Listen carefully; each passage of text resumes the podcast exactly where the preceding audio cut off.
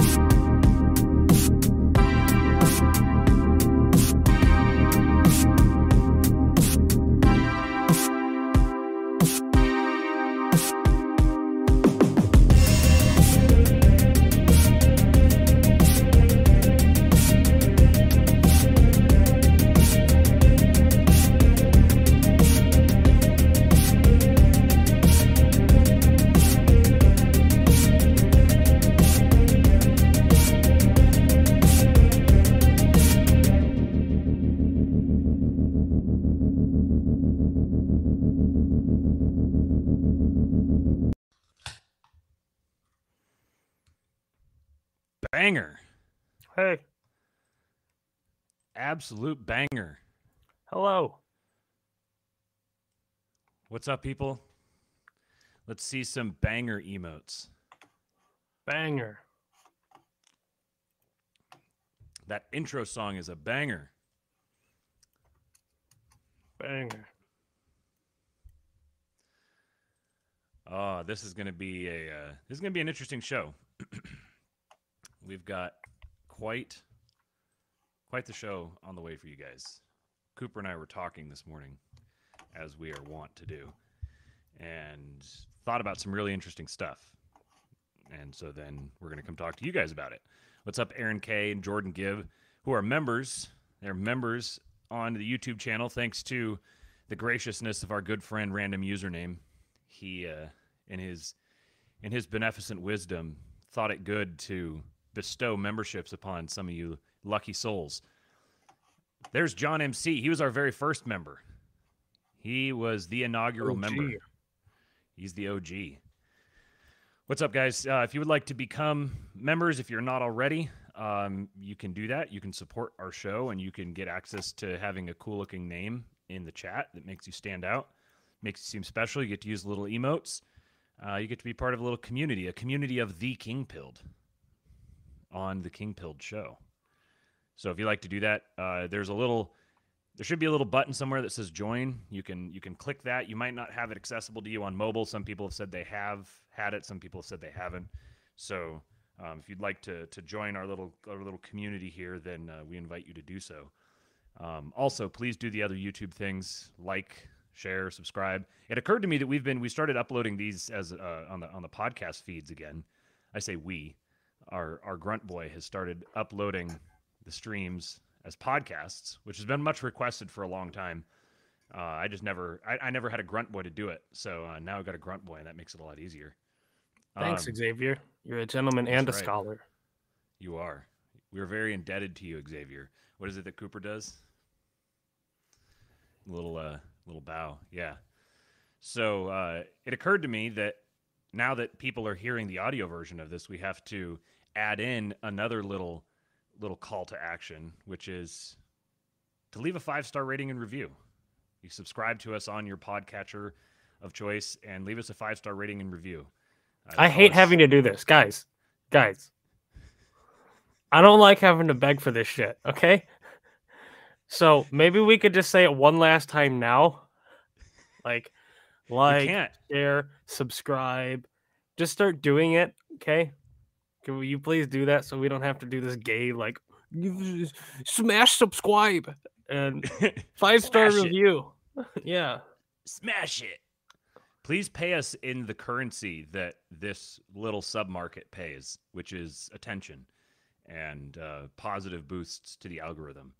Um, that's Yeah, you already you already know. Everybody says it. You already know what you have to do. I feel like you're trying to get me to move on, but it has to be like it has to be a bit. It has to be a bit where you like you go really overboard with it. You really lean into it because it's so fucking cringy. It's so annoying and and painful to have to do it.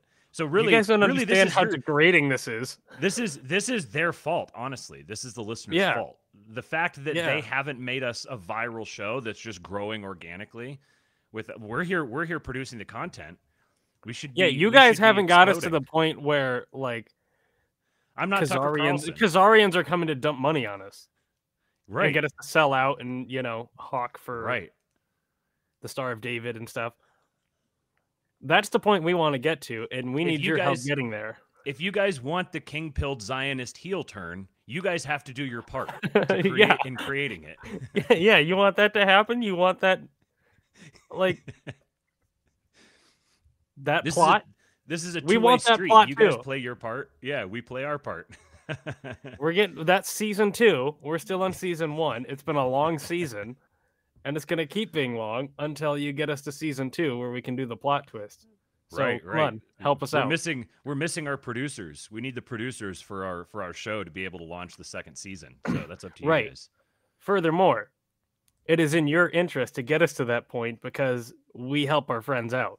So we'll sell out and take all the money, all the blood money, and then we'll we'll we'll Distribute it. coin. We'll Right, read right. We'll we'll sell out on your guys' behalves. So you don't- You don't have to. Right. right. We're we're businessmen here.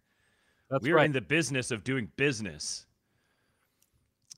Anyways, I mean, honestly, the price is not that high either, guys. So just putting this out into the ether in case there are any, you know, Right. angel investors listening. It's not that much. No, It's really no, not that much. No. Like you get me out of debt and you buy me a house, and that's it. We're talking like less than a million dollars, and I will like my best friends. I'll give you their names, their addresses. I'll just I'll sell them out. I will drive you to my grandma's front door. Yeah, whatever you want. uh, what's up, Two Bit Podcast? He says suddenly the Jews aren't so bad. Brody Alexander, you guys are going to get to see a uh, My dad. one of the most yes, Cooper's dad, one of the most brilliant pieces of internet autism we've seen in a while. Uh, we're gonna we're gonna share that with you guys here in a little bit, but before that, we've got a couple other a couple other things to get to. Um, so th- this first thing here is is just for funsies. Um, just we're just we're just gonna do this one for the lols. I don't know if you guys are familiar with a couple of different accounts on Twitter, but they represent a really fascinating uh it's it's it's super entertaining in its own right but then it's it's tremendously fascinating just to see the kind of the the dynamics that are at play here. So the two accounts in question really almost three three pr- primary accounts in question. Number one is going to be nick adams alpha male. This guy is the main character on the internet. He is just one of the single most brilliant uh, like i don't know uh creative minds. The whole this the whole project the whole endeavor of running the nick adams alpha male character is phenomenal. It is just an absolute gold mine for content for social conditioning for I, I, I, like, I don't even necessarily know what his goal is. I genuinely don't the, the guy could be a dyed in the wool commie for for all i know but his whole bit that he has going on twitter so for those of you Commies aren't funny. for those of you who who are don't have not been blessed by the experience that is Nick Adams um, alpha male, I'm Alpha actually male. you have to call him Nick Adams alpha male. I hadn't had I didn't have him pulled up. I had the other guy, but we're gonna we're gonna do a quick little little jump over here to see Nick Adams. Um, so let me share the screen so you guys can see. Make sure that I've got audio shared. Okay. This guy. Look at this fucking guy. This just dude, I can't I can't even look at him without laughing. so his bio says best-selling author endorsed by President Trump, founder at Flag USA 1776, presidential appointee, Australian by birth, American by choice, uh, America First Policy Institute ambassador. Very generic, just kind of seems like your ordinary whatever conservative think tank guru representative guy. So then Mm-hmm. this you start going through his his his stuff here and he he's he's mimicking a lot of these basically conservative ink millennial zoomer kind of internet uh, celebrities that are very you know the charlie kirk would be one of the most kind of paradigmatic of them but then there's you kind of have the charlie kirk archetype and then you've gotten a million different yeah yeah chuck dirk. And then you've gotten a million little little types of that original archetype that are all you know it, it became a thing because you have you had the like the trump moment that happened and then you had the internet and social media and personal brands and all this stuff all exploded at one time so you had a whole bunch of people who realized this is a grift. Hotep Jesus has done a great job over the years delineating this. He has the grifties, the the, the annual award that they give the best grifter of the year, um, where they're taking this thing that's obviously happening and then they're just leaning into it and playing with it. That's what Nick Adams is doing. Nick Adams' whole whole bit is he's essentially like a professional wrestler who is delivering his character and the character that he's parodying is one of these conservative influencer grifter guys. Is he actually a conservative influencer grifter guy? Maybe. Maybe he's not. Maybe it comes out later on that he, you know, he he's been doing this whole thing as like a social experiment the best thing possible would be we never know. He's simultaneously both the the type and the like the parody of the type at the same time. If he was actually a conservative like grifter type, he's the real the smartest of them. Oh yeah. Oh yeah, the way like the, the, his gift for copywriting, for knowing how to hit trending topics in just the right way, uh, uh, engagement bait. I'm, I'm going to give you a good and by leaning into like the whole the shtick that everybody hates. Yes, so this, you see him here. You see him sitting here. He's in his suit. He's talking. He's all like cocky. He's got his legs spread. He says, "It says every alpha male should be the king of their house, no exceptions." And uh, so then he's, he just tweets out these links. Here you go. Alpha male Cooper Kupp comes out strong in opposition to anime. Good on you, Coop. More prayer, less anime. so he does. He runs a lot of this bit off of sports because he's really the people he's going after is like the red-blooded American uh, sports guy, and he's parodying himself as these guys who try to shoehorn in these political reference into all the sports conversation really awkwardly. Like, you've you seen some of these like congressmen and stuff who decide they want to commentate on the hip topic, and so they like fire off their tweet about Colin Kaepernick or whatever, and it's just so transparently, uh, it, it's it's very hackneyed. There's no like, there's nothing natural about it. So he's riffing on that, and going just completely overboard with it. Here's here's account number two. Account number two is is Perry, Pericles Abbassy at Election Legal on Twitter. We're gonna take you down a little rabbit hole here. So this is Perry. This is Perry here. it looks like a a, a, a homeless gypsy. is it pronounced Abbassy or Abassi? No idea. He's Greek Orthodox. I know he's Greek and he's he's Greek Orthodox. Um, his bio says engaged in parentheses to a woman. My political analysis and diet discussed on Red Scare. Lana Stan. Um, so he's Lana Del Rey Stan. He and he he interacts a lot with the Red Scare girls, which is another uh, podcast. You, you, if you know is what the like Red a reply is, guy for the Red Scare girls. Yeah, yeah. He constantly Awesome. has bits going with them. So this is this is Perry. He quote tweets this article The irony poison millennial shit posters come to symbolize the decaying American empire. And he said, The only decaying I represent is losing over 100 pounds between 2020 and 2021. so picture number one is him. He's in front of for people who aren't watching this. You have to go to you have to go to the YouTube channel. You have to see this, see, see the stream, and see the visual here. He's standing in front of this. What is it like a Mercury, old busted up Mercury that's been sitting in a garage for like 15 years. He's wearing this super wrinkly, frumpy trench coat. He's just like he looks like a one out of ten. He is the most dumpy, goofy looking guy you've ever seen. and then he loses 100 pounds. and now he's wearing this gigantic, baggy suit, a hideous tie, gigantic, big old, like Wilford Brimley mustache. And then he's got slides on with his big baggy dress pants. Fucking flip flops, dude.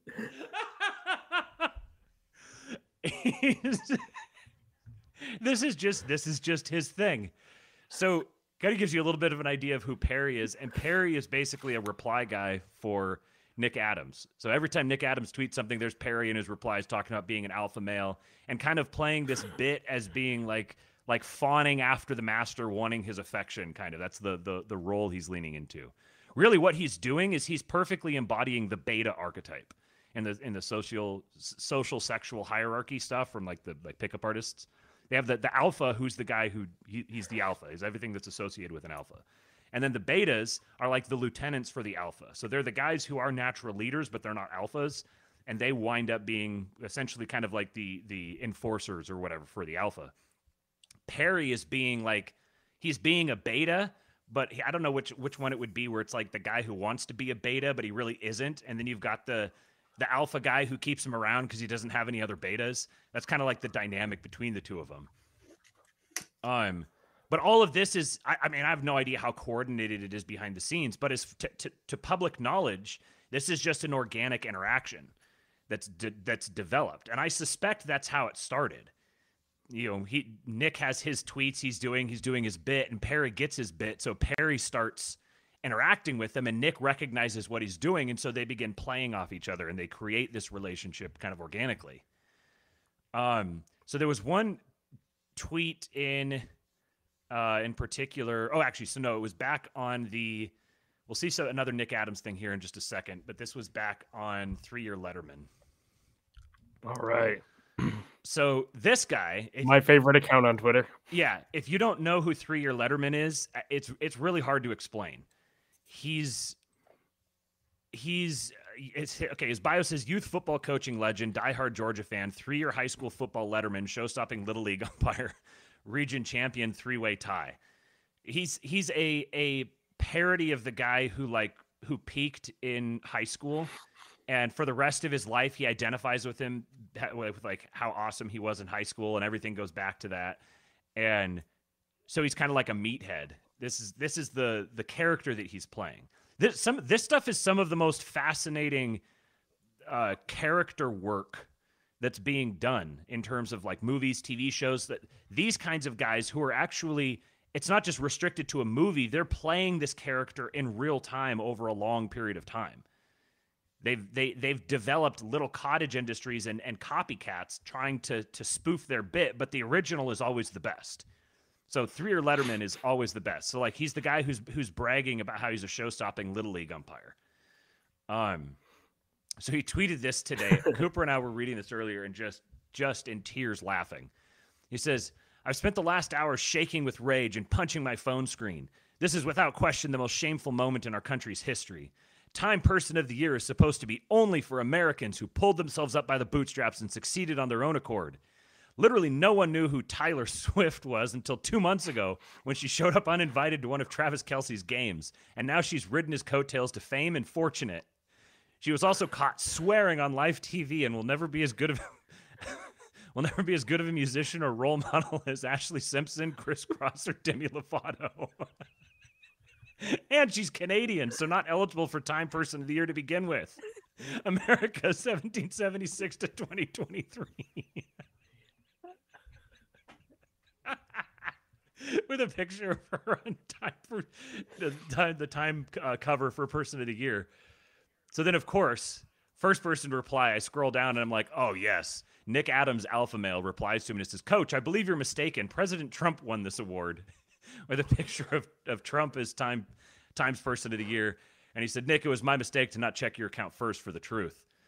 Um, but this stuff it, it, it it's so brilliant. It's such brilliant uh, engagement manufacturing.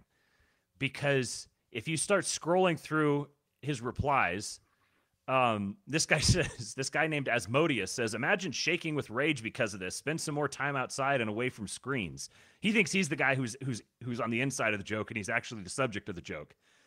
And Three Letterman responds to Asmodeus and says, Osmosis, I spend plenty of time outside at a Riverside timeshare in Pigeon Forge. I'm guessing you've never once Ripley's Believe It or Not Museum in neighboring Gatlinburg, where I have an annual pass. um, someone else said, Yeah, these three accounts, it's just pure bait. It's all bait. Right. Um, Two Bit Podcast says Nick and Perry will take the time to engage back if you engage with something clever or on brand. Yeah, yeah, that's true. They will. And what's so what's fascinating is um, this I think this lady says cry more. She deserves this, and he says she's never had a true number one hit regarding Taylor Swift. Um, what's fascinating about this is the way that uh, the way that the these little communities are kind of they kind of form spontaneously. If you go to these guys' accounts, they're full of reply guys who are in on the joke and who are now enjoying the joke along with everyone else. And they'll they'll take part in it. So Nick Nick Adams has a running bit that he does where he'll he tweets something about how like alpha males um, only drink American beer and uh, they eat tomahawk steaks three meals a day and they're surrounded by beautiful Sheilas all the time and whatever. He does his, his tweets about that. And then guys in the replies will say something like, um, like, uh, the libs want you to apologize for being such an alpha male. And his response is always either tell him to get bent or NGFH, not going to fucking happen. Um, just some variant of that. So the guy, like, he has his character that he plays on, on, on Twitter. He posts his tweets, manufactures his, his, his, uh, engagement and then picks out the people who are actually part of his tribe and engages with them and fosters that bit. He gets they they begin to become part of the bit now. Now everyone's in on the bit. And then they can they can target the guy who's not on the bit and then they can go dogpile him. Which is which is an age-old internet tradition, picking the guy who's not in on the joke and dogpiling him. Um so uh what was I going to say about this? It's I guess it's it's kind of tying into to some of the other stuff we talk about and some of the stuff we're going to talk about today. There's you can see in this that, that there's this natural instinct for forming communities, natural human instinct for forming communities. They they'll go. We talked about the other guy that had his uh, did the the acrobatics thing with hot chicks and posted it, and people had their little little uh, pseudo community formed in his comment section. And it's kind of the same thing here What's interesting about a community like this is that it doesn't live anywhere. that, that you you can't like indicate a point in time and space where this community exists. But people show up to this community all the time. They they engage and interact with each other and and some of them even make money off of it. I'm sure he's making money off of what he's doing. He's spinning it into other different things. But there's there's a community that's been built here that doesn't exist. Somehow it's there's a community, but the, the, the community is nowhere. It's nowhere and it's everywhere at the same time. Anywhere that you can go that you have internet reception or, or cell reception or, or, or internet, you have this community. Now, someone might say, oh, well, yeah. So then the question is once you get out of where there's cell reception or out of where there's internet, okay, well, now you're just talking logistics. Now you're not dealing in like matters of principle. You're just talking about engineering obstacles. So there's a community here that you can go participate in and be a part of that is not subject to the constraints of time and space that otherwise constrain our relationships.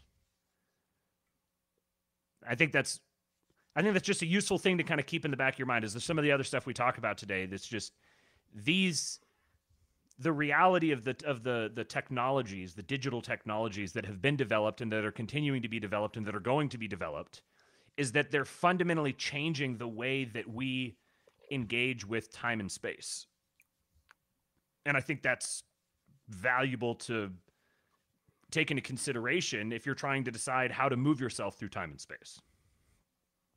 Do you have anything else related to that, Cooper? That uh, anything else about three or Letterman or or Nick Adams or the whole professional wrestling dynamic? No, not really. They're just those are the best accounts on Twitter, so mm-hmm. you should mm-hmm. go follow them.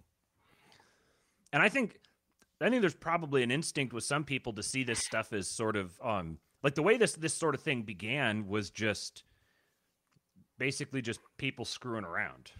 It started out as people went as like the internet was developed and then you get these different platforms and people just kind of go as hobbyists kind of start screwing around in it but as they begin excavating this world they start stumbling upon these surprising little realizations they stumble upon things like this. Like you can create a community that's everywhere and nowhere at the same time. People will be will bind themselves together around a common idea and they'll continue with the bit knowing full well that the bit isn't real. But it but it becomes real when they participate in it. This process then I think really is a uh, um, it's very revelatory about the state of the human condition and the way that the human mind operates and the way that a, a, a human hive mind operates. Brody says uh, kayfabe is a key concept. Yeah, yeah. I've I owe it to to uh, Eric Weinstein. He was the first person I ever heard about kayfabe from. Um, when I had my uh, really, yeah, yep. When I had my were you into wrestling growing up? No, not at all. I had friends who were, and I didn't. I didn't have anything against it. I was just like I was obsessed with with. I was gonna say I was obsessed with sports. I know wrestling, sports. Yeah, I was obsessed with things that are traditionally considered sports. We'll say that. I don't have a. I don't have a, a beef with the wrestling guys. Yeah. Okay. You're just not interested in the only real sport. Yeah. Right. Exactly. Um. I think as I've gotten older now, I, like it's hard for me to get invested in it as entertainment, really. But like I, I think it's fascinating this dynamic of, the, like the whole thing is built off of br- personal branding. All of the the the wrestlers, you can't just be a gifted wrestler. You also have to be able to craft and maintain and sell your brand if you want to be successful. Um, so from like a business, uh, uh, you know, like like human behavior perspective, I think it's really fascinating.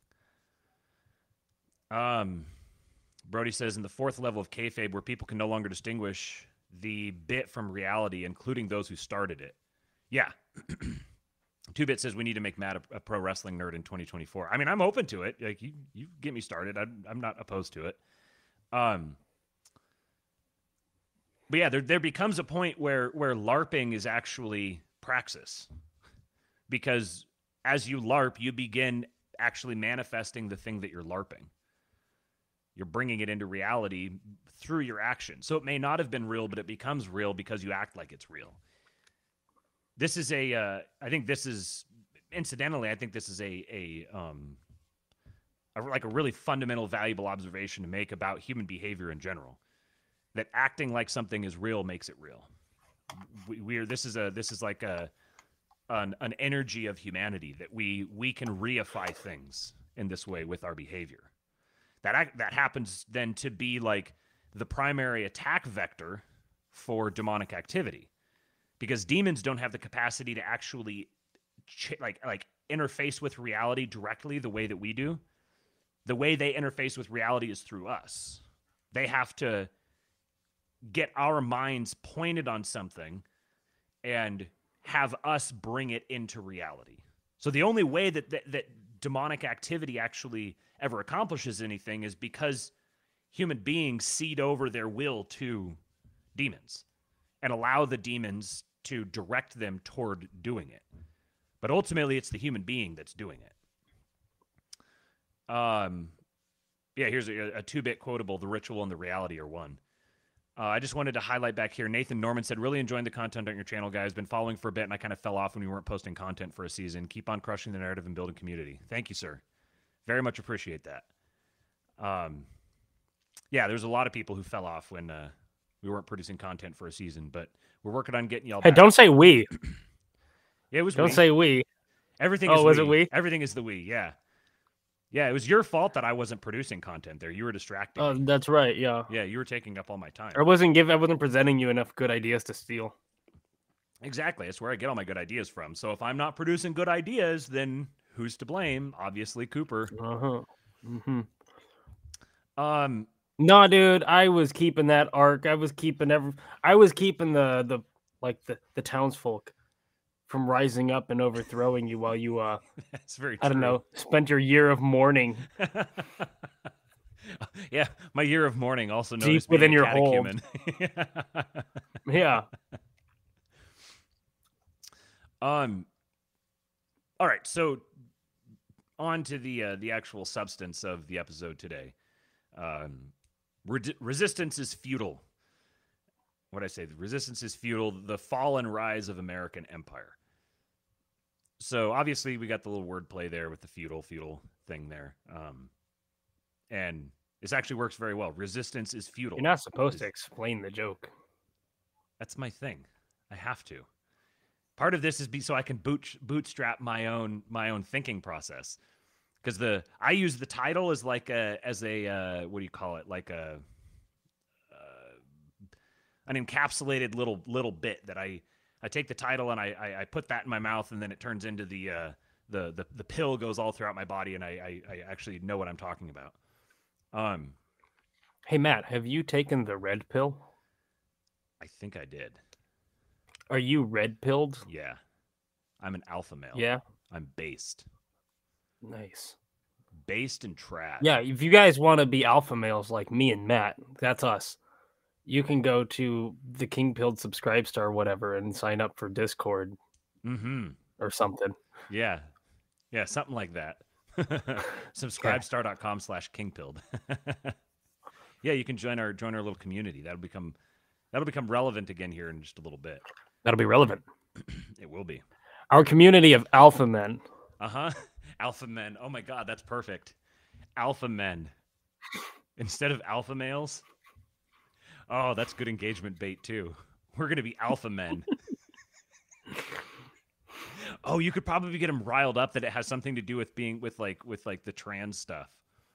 Alpha men, because because mm. yeah, we don't want to be discriminatory. We're alpha men here. We're not males. Males is discriminatory language. We need to make sure we're using inclusive terminology. so we're alpha men.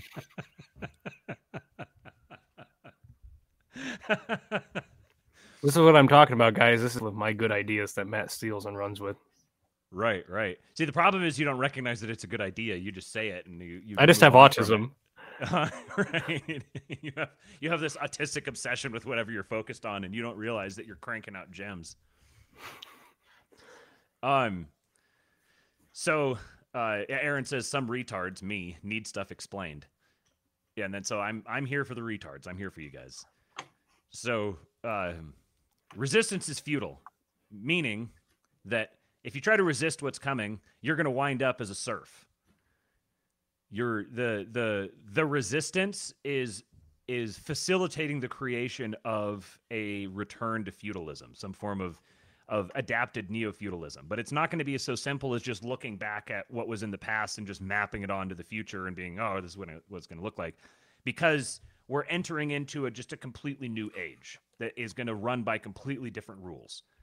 Maybe I guess not not completely different. It's not like we've thrown away the old handbook and we have a new one, but we're seriously editing the old handbook so that we can understand how to operate in the new age.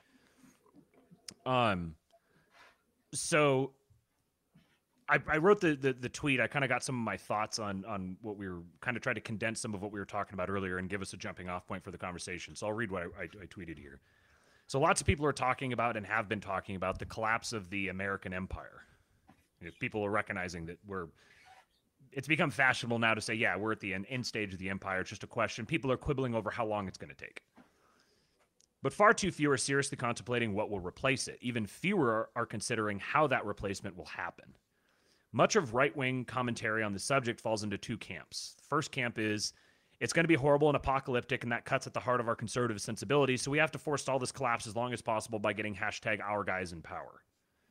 So this is where you get the the whole milieu of uh, Republican activism, generally speaking. Some of these types of people go with the libertarians for a variety of different reasons, but by and large, these people head into the into the political arena and think, oh well, if the you know if we're on a plane and the plane is going down and the plane is the government then we need to wrestle away the control of the cockpit from the government. And we can pull ourselves out of the plane. This is a completely wrong-headed way to think about it if you're thinking about it this way you don't appreciate the magnitude of, of what is happening and what is going to continue to happen the other perspective is more of kind of like an apathetic nihilism and it's something like it's going to be horrible and apocalyptic, but it's out of our hands. So we're just listening to the winds, waiting for them to tell us to flee into the mountains and ride it out. I see a lot of this, just people who are sort of just kind of overwhelmed by the magnitude of of everything that's going on. You know, you're just fatigued. Everyone's tired. People are just become a meme. Oh, I'm so exhausted. Everyone's tired. Everyone's exhausted, and this ranges all the way up to just outright. I don't care. I'm going to sit here, and if the bomb falls on my head, then I'll thank the Lord for dropping a bomb on my head. They, if somebody happens to have that meme where like you have the depressed looking uh Wojak guy, and then the alien lands, and the alien walks up to him and is like, "Aren't you surprised to see me?" And he's all like, "Man, I got a lot going on right now." if anybody has that meme, please send it to me because I have it somewhere in my like stack of like twenty thousand memes, and I can't find it. and that's my favorite meme. This, to be clear, this stack of twenty thousand memes that you have, each of them has been printed off in color, and you have an actual stack in the corner of your basement. And you know, you go, it's, ah, it's right about there, and you pull out the right meme whenever you want to use it. yeah, I came up with my own like kind of Dewey Decimal system for sorting memes. It's pretty. it's pretty cool. I've got like binders and binders and binders. Binders full of memes. Leather bound. Binders full of memes. Is it kind of like, and women? you got the reference. Is it kind of like when you used to go to your grandma's house and your grandma would have all of her photo albums on the on the shelf and you'd go through and this one's you know from this one's January of 98 to February of 99 or whatever and you pull out the right one and you flip through it. You've just got folders up there but they're just all full of memes. Yeah. Yeah. Uh, Slowboy says that uh, uh, wants to know where to send the memes. Link the Discord. If you want to get in the Discord, subscribe subscribestar.com slash kingpilled. We'll get you into the Discord. And uh, otherwise, you could probably, if you're on Twitter, you could DM it to, to Cooper there or, or, to me, and I can send it to him. Um, Thank you. Thank you. Uh, okay, so yeah, so this this second perspective, you have the first perspective that's like, oh wow, this is really bad. We better make sure we get our guys elected so we can fix all the problems. We could deregulate and just let the free market solve the problem for us. Ugh. And the the second category of guys is essentially it's kind of like the, the that guy with the alien where he's like, dude, I just got a lot going on. Like I don't just can you just like leave me a message or something? Can you you know, can you just like write your number down? I'll, I'll call you back here. Just shoot me a text real quick so I have your number, and I'll get back to you when I get a chance. Um. Uh. So, uh, the so you have these two different you have two different categories here of guys, and I think that both of these are both of these are just just wrongheaded. Neither one of them actually appreciates the significance of what's going on actually understands what's happening, which is which I it's hard to figure all this out. That's kind of the defining uh, characteristic of our times is that they're hard to understand and it's difficult for the average person. We're drowning in knowledge. We've got more knowledge than you could ever possibly dream of, and we don't know what to do with all of it. It's harder. It's just becoming almost impossible to separate signal from noise, and people are just drowning in knowledge. So, what they don't need is um, more knowledge to motivate themselves out of this. They need a path forward. They need somewhere very clearly where they can start doing something, like engaging, um, engaging themselves in in something fulfilling. but that thing that's fulfilling, I think, needs to be attached to some recognition of where we're at and, and, and what's happening.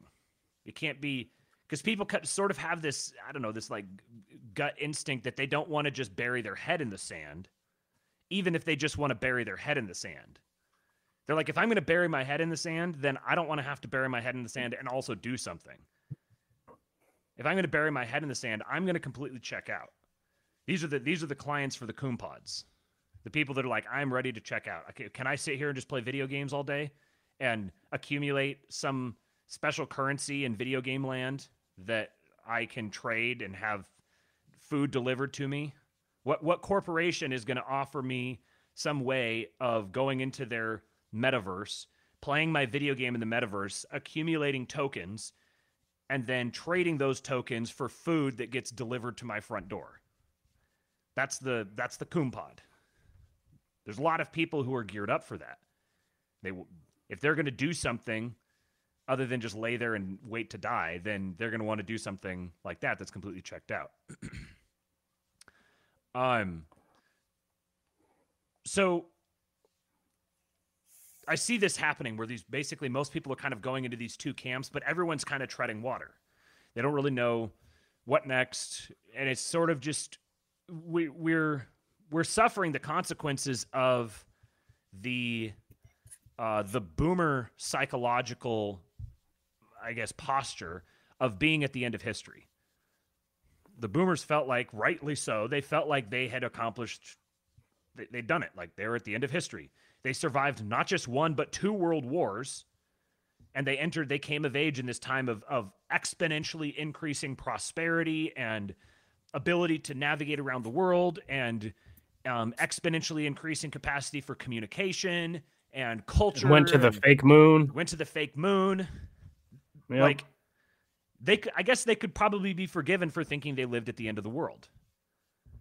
However, multiple generations on now, it's a lot harder to actually believe that. If anything, the people who believe that we're living at the end of history believe that we're eh, living at the end of history. Like, it's not like we've summited the mountain, it's like we've fallen off the cliff and we're just waiting to hit the bottom. That's that's a pretty stark change over I don't know 70 or 80 years. We've gone from we're at the end of history to we're at the end of the world.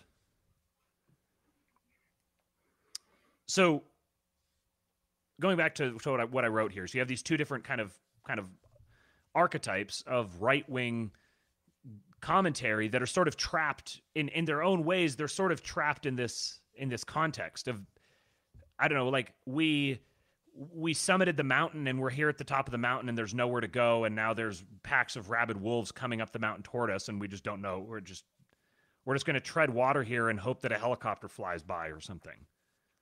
And I guess maybe the first archetype would be the guys that are like, "Oh, we're going to build a helicopter out of sticks." And that's going to carry us away. And not like none of these are none of these perspectives are going to be productive. So back to the tweet. I said the net effect of the predominance of these two perspectives is that most ostensibly right wing energy is wasted on either futilely flinging oneself at the regime or moping around with an imp- within an impotent circle jerk of black pill dispensers. This simply won't do. It was the failures of Christian men that led us to this point. To not properly appreciate where we are, what's happening around us, and where we're going is to compound error with error.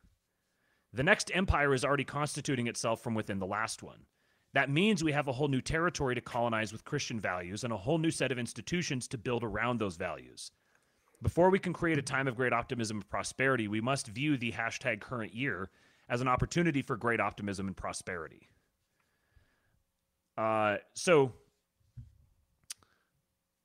there's make sure I uh, haven't missed anything I was going to talk about here. All right, so let's look at this. Let's this this this the subject of technology, like what what technology is, what is what is our relationship to technology? Because that's really, I think, kind of what defines part of this this split. If you wanted to take these two right wing camps and sort of subdivide them, you have the the the camp number one where it's going to be horrible and apocalyptic, and that cuts right at the heart of our conservative sensibilities. So we have to forestall this collapse as long as possible by getting hashtag our guys in power. You have one variant of this, which is operating in the political front. Then you have another variant that is um, more like, well, we just need the free market. We just need innovation, and we need to free everyone by making everyone an, an, a positive, atomized individual through the glories of the free market. Which is again, I, I might lean more in that direction, but I still think that it's wrongheaded. It still doesn't actually fully comprehend what's happening. So it's kind of a two-dimensional I am- analysis. I hate the free market. Mm-hmm. No free markets. There's no such thing. Like a market is not like a market is something that's created. I want my own market that I make, that I set the rules, and you give me a bunch of money, yeah, that's how and I win and you lose. that's how every market is created. That that that is what a market Mhm. is. A market is a resource that is provided by somebody. So to have a free market is just it's just communism.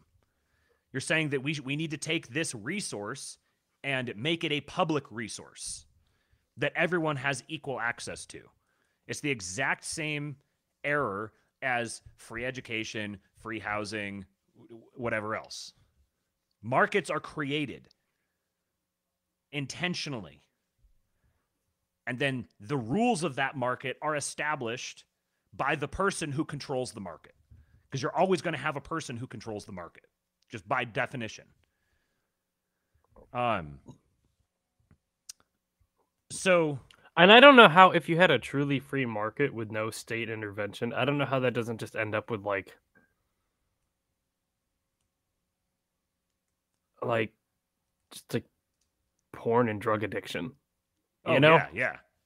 Yeah, you get well because That's- because that's You're just that's what all you're have. doing is accelerating the death of your society. Right. That that's what we have. It's it's a fundamental Yeah. impossibility to have a market without a state. So what we have is a market that's pretending it doesn't have a state. And it's because it's gotten to the point where now nobody even tries to say, "Oh yeah, free market capitalism in America." But I don't know, 10, 15, 20 years ago, that's everyone said, "Oh yeah, we're free market capitalist country."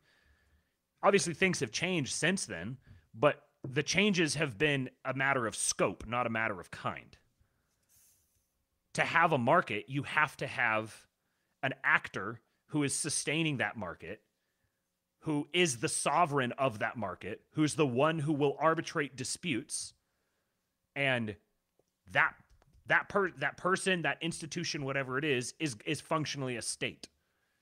Trying And to we'll call protect it not a state from outside influence. Yes. Yes. Right. Once upon a time, this was how it worked. You had a king who owned a particular territory, and his responsibility was to maintain that, that territory and be the rule of law for that territory. This is a divine institution. He was the the buck stopped with him. And the society was constructed hierarchically from the top down. Then there were certain people who didn't have a territory to speak for. They just sort of drifted from one person's territory to another person's territory to another person's territory. 109 of them they've been thrown out of because the people got fed up with them. And they had a vested interest in expanding the options for commerce. Because if you expand the, op- the options for commerce, you whittle away at the power of the king. If you can if you can get one king on your side, he becomes like you're you're you're like his contractors. You're going to work with him. Then you can start taking down all the other kings as well. As well, because you want you don't want to have to bargain with, with the king.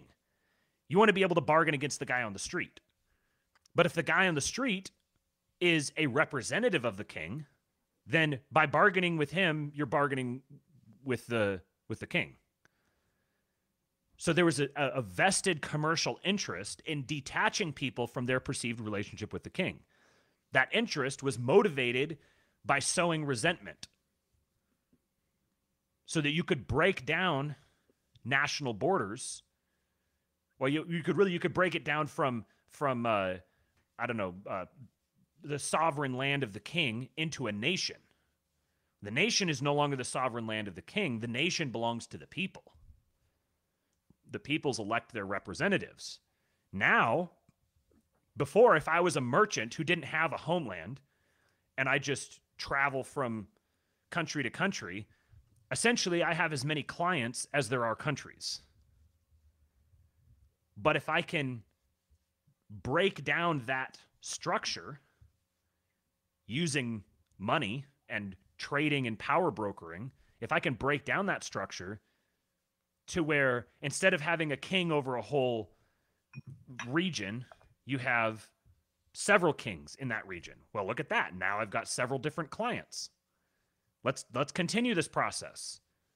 Let's break it down till we get to the point where every single person is a sovereign individual. Now, look how many clients I have. Look how many people I can make individual contracts with. Look how many people I can I can do business with and change up my terms and move my terms around. This was so the the, the uh, inception of liberalism and commercial activity are the same force. Liberalism was a was a, a a pattern of social organization that was conceived for commercial interests. So that people would make themselves this is beginning the process of people making themselves into consumers. Because you no longer have a society that's structured on productive terms productive hierarchical terms where you have the king at the top you have lords. Each of those lords owns land and they get to continue owning that land because they they they obey and cooperate with the king he allows them to continue owning their land and then each of them has a hierarchy beneath them of people who are governing and, and generating value from that land. And within that structure, you have an you, you have an incentive. Each person involved in that structure has an incentive to improve that structure. Because the more that structure improves, the more they can benefit from it. Assuming that you have moral, ethical people at each point. But this is the thing is that you don't always have moral ethical people at each point. Eventually, someone gets gets eh, they get pulled out of the hierarchy. Someone bends their ear, offers them status, power, money, wealth, women, whatever. And then the whole structure starts to crumble. What? All, all of the above. That's how you. That's that's how you'd get me to sell out. Right. So then, so then, if you started that pattern, you might wind up doing something like owning all the financial institutions, owning all the porn institutions, owning mm-hmm. all the uh, uh, gambling institutions, owning all the power brokering inst- power brokering institutions. It kind of seems like if this is your modus operandi, that would be the natural consequence of it. I wonder if we can go check that and see if that might be the case. Um, so uh, this is actually kind of a side quest. I wasn't even expecting to get into all of this, but this actually sets up very well because you can see this pattern. Then, if you zoom out enough and you you recognize this, you start seeing this pattern of crumbling.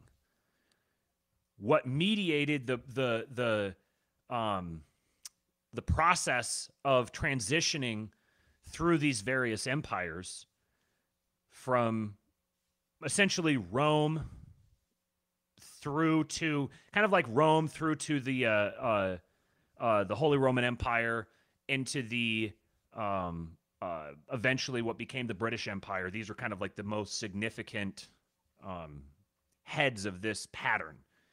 But you can see this this this this pattern of empires rising and falling. They, there's there's a new there's a, a particular social structure that's very effective. Everybody accumulates around that over a period of time. Eventually, you get an empire that's born. That empire spreads out and conquers a particular amount of territory and then gradually gets hollowed out from the inside until it falls and collapses into a new empire. But the thing is, you don't get a collapse into it's not like you can't go back to a particular date and say, "Oh, this is the date that the British Empire died." People might do it like rhetorically, like if you want to really highlight the importance of a particular event, you might say this is the day that the British Empire died. But that doesn't mean that you can like you can say, "Oh, it was on uh, you know, December 17th of uh of I don't know, uh, 1787 or something." Obviously, it would have been later than that, but you know what I mean. Like, you can't just go identify the date on the calendar that the empire died. The empire gradually dies. In the same way, you can't identify a particular date on the calendar where the American empire was born. You might have July 4th, 1776. You might have the the writing of the Constitution.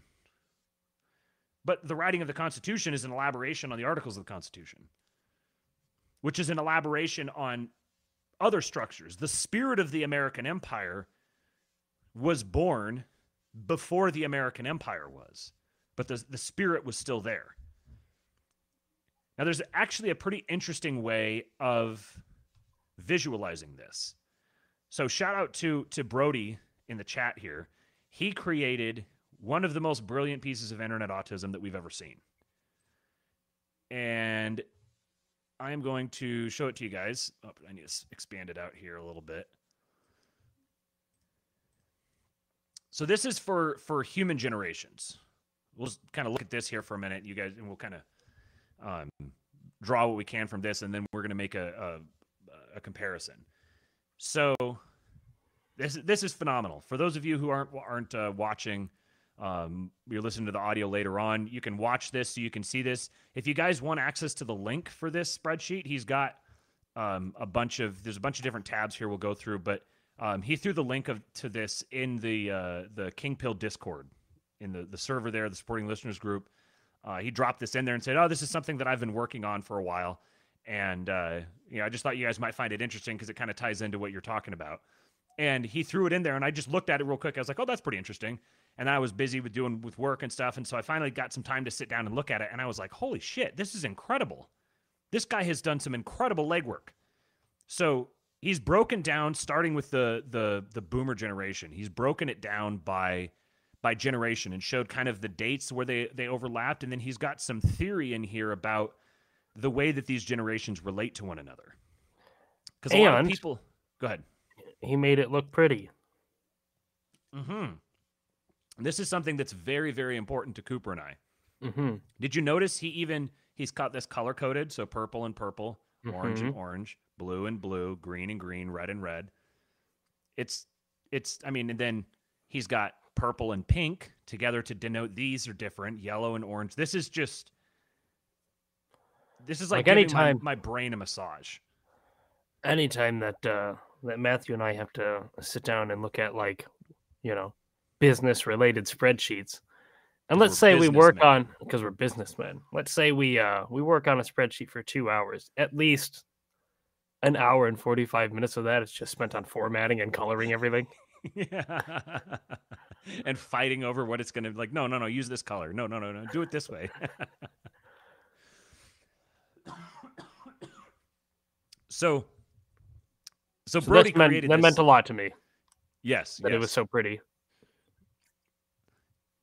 He's got some interesting interesting Proud of you, theories in here that uh, that I uh, I wanted to highlight. In particular, this idea of a transitory microgeneration. So a lot of people, when they look at or they listen to this kind of uh, generational analysis, the uh, the way that the different generations relate to one another, they kind of get a little resistant because they're like, oh well, you know, I'm you have these stereotypes about the millennials, but I'm really more Gen X and I don't really relate to that. And my parents are technically boomers, but they're more like yada yada yada, whatever. Right. Like these things aren't exactly one to one. You have to keep kind of a flexible mind when you're thinking about these sorts of dynamics. You know, you got to have your mind be dynamic to think about these dynamics.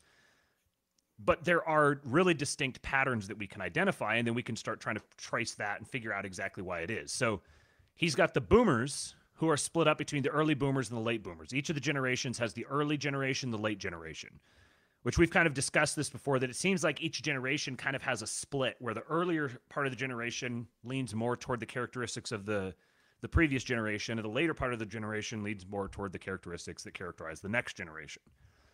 Um and then he's got these these these transitory micro generations here. So the first one he puts is called the Moonwalkers, which he says this is approximately 1962 to 1969. So this is right at the kind of the end of the boomer generation and moving into the Gen X generation. But they're really characterized around this particular event, which is the so-called moon landing. Then the next micro generation is from 1975 to 1985. And these are, he calls them the Xennials. It's another transitory micro generation that's on the verge between Gen X and millennials. Um, so then, and then you got the Zennials, and then he's got the Zalphas. So he's, he's made up some terms here, which is, I, I, I think this is great. We, gives us something, gives us some mouth sounds to use to discuss these ideas. Um, so according to his chart here, I'm squarely in the millennial generation, though I'm I'm I'm in the yeah. I'm in the Stupid name. the big millennials. So I, he, he I guess he went from early to late, and then early and late to big and little. Um, which I think either one either one works. So I would be one of the big millennials. And then he's got a couple other little denotations down here where overlapping the middle of the big and, and little millennials is the net navigators. And then overlapping the big zoomers and little zoomers is the pandemic teens, and so on. So let's go to one of these other uh, sheets here. So in this one, we're getting even more into the analysis. So let me pull this out, make sure you guys can still see it. well, I won't be able to show you the whole thing, but I'll give you an, a feel for how much he's got in here. So he's got within the boomer generation, you have these sub boomers. You have the big boomers and the Generation Jones boomers. Um, and then you have the transitory micro generation. Then you have the moonwalkers. Bro, and, why what? did you do this? Like, like why did he put this much profound effort and creativity and insight into just like a yeah just a Spurg spreadsheet as he called it. Yeah that he's like oh it didn't really you know i'm not really i don't really know what i'm going to do with this but here you go if you're interested. Yeah why did you do this? We're very glad that you did but i'm not complaining i'm just yeah. Confused. we'll come up we'll, we'll come up with some ways that that uh, we can really use this constructively um because I think it's brilliant. Uh, but I wanted to really highlight this pattern where you have this transitory micro generation that overlaps between the end of a previous generation and the start of a new one, where that little interregnum is kind of almost a generation unto its own. Um, we'll just play around with this here just a little bit longer, just so you can kind of get an idea of what he's doing with it. So, the boomer generation is characterized by these milestones of the civil rights movement, the Vietnam War and protests, Beatles and 60s music, hippies, assassination of JFK, Watergate scandal, space race, Cold War, Charles Manson, color TV, and Cuban Missile Crisis. Um, then, uh, so the Moonwalkers, they get a little bit of the Cuban Missile Crisis and the space race and the Cold War and then Reaganomics. So then the next generation, Gen X, gets the AIDS crisis, Challenger space shuttle disaster, early PCs, fall of the Berlin Wall, end of the USSR, Desert Storm, U.S. bombing of Serbia and collapse of Yugoslavia, the Culture War 1.0, election of Ronald Reagan and Reaganomics, Margaret Thatcher, and war on drugs. And so then things that become characteristic of Gen X is punk and hip hop in big Gen X, or like the early Gen Xers and uh, grunge, punk, and hip hop for the for the later Gen Xers. Um, and he notes here, if you see with Gen X, the whole generation uh, goes from, let's see, first year of legal adulthood for Gen X would be 1983. And then he says last year of legal adulthood. I don't know what that meant. Last year of legal adulthood. So this would be 15, 15 years. I'm not sure exactly what last year of legal adulthood meant, but um so then millennials have these let's see what was millennials. September 11th, Columbine school shooting, student loan crisis, rise of social media, the Great Recession, election of Obama, an inconvenient truth, introduces global warming, hipsters, shock and awe, second Iraq war, Afghanistan war, war on terrorism, MTV, and internet ubiquity. Then the last one here that we can really talk about so far would be the Zoomers. So this is here's Cooper. So mainstream global warming activism, gender and LGBTQ plus activism, Black Lives Matter movement, hashtag Me Too, COVID 19 pandemic, lockdowns and mandates, election of Donald Trump, Parkland school shooting, rise of Jordan Peterson to the IDW moment. So this is that's if you if you don't so whatever generation you personally identify with, you can go look at these other generations. He's helpfully put this stuff together for you. You can look at your generation and how these things you recognize them as formative, as really influential on your development. And then imagine what it would have been like to be yourself growing up with these other things being the really formative things that affect the way that you see the world. And I would imagine that it would be pretty hard. Like the further that you go back, these lists are going to get shorter and shorter of the individual things that really define a whole generation's experience just because there was there was only so many things that could happen to you in your life. Like think about it. If you don't have a telephone or a TV right, or right. And I was radio, gonna say, and the maybe you get a newspaper that tells about something that happened in a distant land or a distant city like three months ago. right? You know, it's old news by the time it gets to you. There's only so there's literally only so many things that can happen to you in a day. It's going to be it's going to be limited. So time is going to pass much more slowly for you. Cuz time is part of the subjective experience of time for a person is kind of like the uh the space between given events. So if there aren't very many events happening, then there's not going to be very much space or there's going to be a lot of space between them rather. So time is going to go slowly. But the more things that are happening, the less space is between each thing that's happening, which means that you're you're getting like a time compression thing where it everything seems like it's moving faster. And in a sense it is. Now we're entering into an age, we're already in an age where you're getting exponential amounts of data that you can't even comprehend happening transactions and and data processing and all this stuff that's going at an increasingly acceleratingly fast speed. And we're caught up in the middle of that. We're experiencing that to one extent or another, which is manifesting itself in this sense of everything accelerating.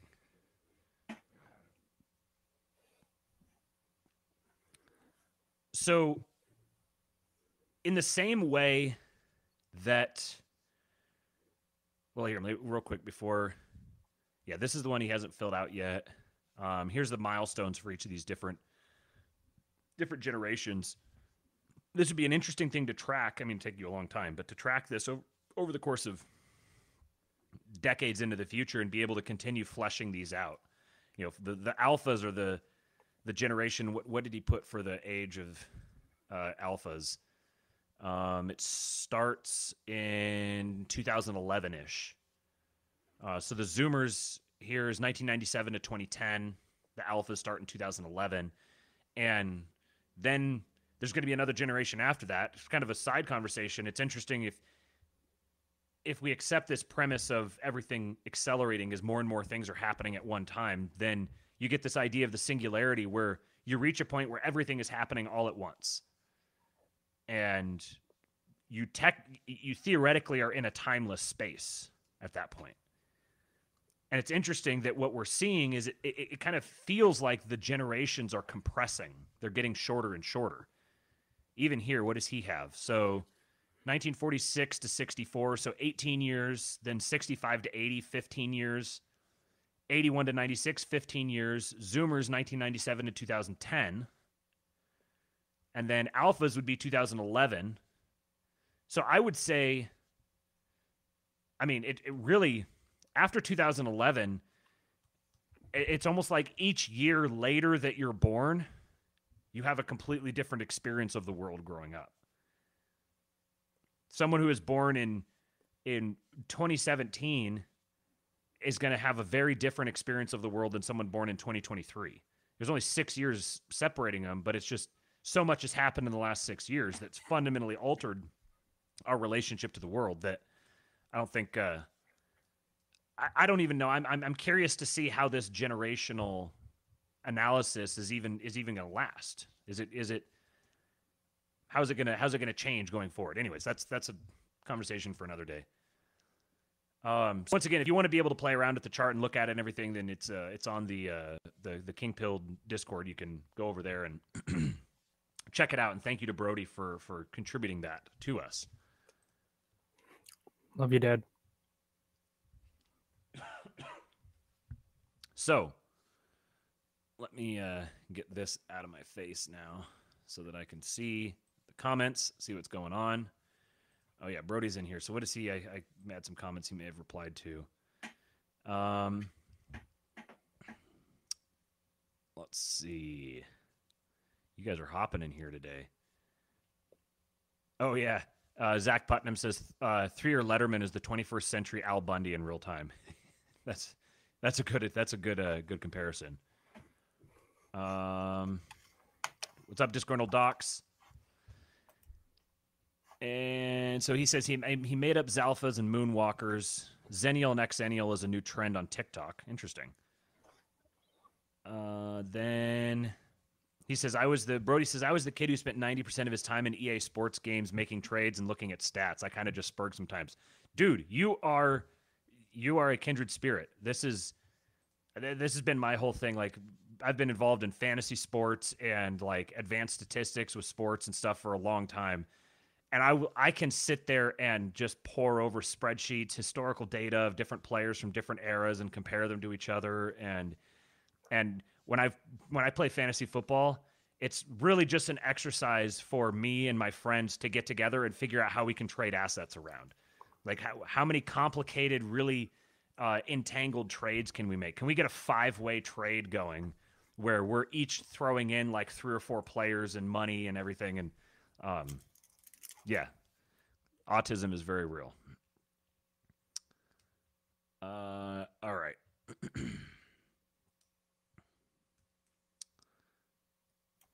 so I wanted to highlight that idea, that that concept of the mic, the transitory micro generation, because I think that where we are now is a transitory micro generation between g- regimes, between empires. So the in the way that the boomer generation ended after the Gen X had begun, in a sense, because of this transitory effect. This transitory effect drags the boomer generation into Gen X and it and it starts Gen X before Gen X. I think that the where we are right now is that point with the American empire. So the new empire is already forming, or, or you could say is already begun. The old empire is already dead but it hasn't completely died. It's still lingering. We're in this this overlap period. Were you going to say something? Uh, this is the comment from Moldy Apple. Maybe Mayan calendar marked the worldwide push for gay shit. That's interesting. Oh man, I haven't thought about the Mayan calendar in a long time. But yeah, Brody was saying maybe because it was he commented this when you were talking about you know approaching the singularity and the acceleration of the generations, and he says maybe the Mayan calendar was onto something. Yeah, that is interesting because I, I remember learning about the Mayan calendar originally, and then I learned more later on that the idea with the Mayan calendar, if you like, if you actually took it seriously and wanted to understand what they were trying to depict, it was not that it was going to be the Gay end of the world. Well, gay shit, yeah, that it was going to be the end of an age. Um, the, and so in a sense, it kind of was. So, where to go from here? Let me look at my. Trying to figure Bullet out order points. to do these things in. Got to look at my bullet points. Okay, so fractals. First of all, you guys got to use a got to use a fractal emote. Hey, Slowboy, isn't this crazy that I was born when you were in high school? Listen, this motherfucker over here, my birthday was a couple of days ago, and he said, How does it feel knowing that you're just as far away from 50 as you are from 20? And that did not make me happy. I haven't stopped thinking about that since he said it to me. Slowboy has kids almost your age.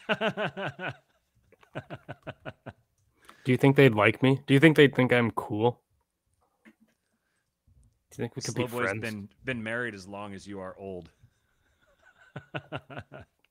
Congratulations. so fractals so you've got this this this pattern of the generational elevate the generational um, evolution from one to the next and i think that this this pattern is something that you can zoom out further. So you have this fractal where you start off with the pattern at the lower level and then you zoom out and you can see the same pattern replicated at a, at a higher level in the rise and fall of empires. What is empire? Um, as as Cooper and I were discussing this earlier today, we were talking about technology and the relationship of technology to a human being, to human beings. Is technology something that is this external phenomenon that human beings interact with that could then pose an existential threat to us? Or is technology something inherent to us? Is it something that's that is a a fundamental part of what's what it means to be a human being is to create and use technology. Um, it should be pretty obvious. I subscribe to the latter. I think that that technology is an inevitable outworking of human action, of human behavior. You can't um, avoid using technology. You can't avoid implementing it. It naturally happens as soon as you begin doing anything. I think to properly Matt- understand this, what? Apparently, your audio is really low. Is that the case, everybody? Or is it just this one person? Also, F bombs are very unchristian. I'll have you Oh. know. Oh no. Oh, are they? Don't I've- do it. I have been told. No, no bad words. Oh no, I can't say bad words. It's No, unchristian to say on- bad words. On your on your podcast, no bad words. Mm. Well, um, I will have to inform certain people. They're they're just not going to believe that using f bombs is is unchristian. Um, audio is fine. Moldy Apple says. Uh, t- Slowly Whiteboard said, "Tell me where it is." States I'm loud. Four letter words are evil. Okay. Cooper is Uh, loud. apparently, I'm loud. Oh, I guess I'm. Maybe I'll move my mic away. I'll just do that. okay. Put it over here. Is that better? We good? Let us know, guys, if that's if that's better. Audio good. Okay. We'll continue. Whatever. So technology is something I think I think to really understand the the human relationship to technology, you have to have a proper you know, we have a a uh, uh, this mouth sound mind picture thing where we say technology and people don't understand people people hear technology and they think like um like like phone or or uh, AirPods or a computer or a car or whatever. But I think a, a properly coherent definition of technology has to be more expansive than that. Properly, okay, it says now it's balanced, so you fixed it already. Okay. Whatever. So I didn't actually touch it. I didn't do anything. it was probably when you moved your mic away that probably made it better. They're on Yeah, they're on like a twenty or thirty second delay from us. So, um, so to have a, like a a, Okay. a, a properly contextualized understanding of what technology is, you you, you, you kind of have to boil it down to like its its constituent parts. Like what is technology? Technology is like a it's like a a a, a, a, a thing that we use for leverage to uh, to act on behalf of us or to increase the the production of our action. So human relationships are a form of technology. You you don't want to necessarily treat them like they're technology. You don't want to try to automate them because then you kind of you uh it's like if you try to hold on to it too tightly, you'll kill it. So you you have to you, you can recognize that a human relationship is a form of technology without also saying that a human relationship is the same thing as a cell phone. These, these those two things that's non sequiturs. But a human re- relationship is a form of technology. An ideology is a form of technology. It's like a consensus manufacturing technology. You conceive of this ideology, you implant it in people's heads, you get people to buy into it, you incentivize them to not go astray from it.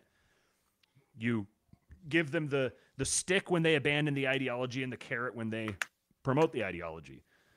Becomes a consensus manufacturing mechanism that allows you to leverage your wealth, power, and influence to generate an outsized return. So, technology is unavoidably human. It's not good, it's not evil, it's a natural outworking of human behavior. Now, interestingly, what, inev- what, what inevitably happens is you have your your uh, your your your technology that is supposed to be a tool. It's supposed to be a neutral thing. But eventually human beings begin worshiping their own technology.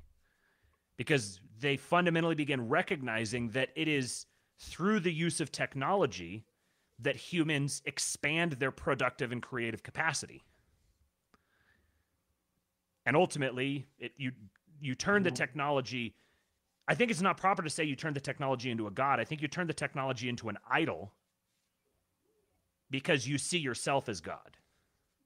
This is what the the transhumanist movement is an attempt to fully redeem human beings through technology, where you can be fully redeemed by being detached from your sinful, evil, corrupt, outdated self. You know, humans, the, there's this latent presupposition that humans, the, the human soul and the human body are somehow separable, that consciousness is this is this thing that you can just excavate out of yourself and drop it into a robot and that robot is somehow you but you're not separable from your body. You are your body. If you had a different body, you wouldn't be you.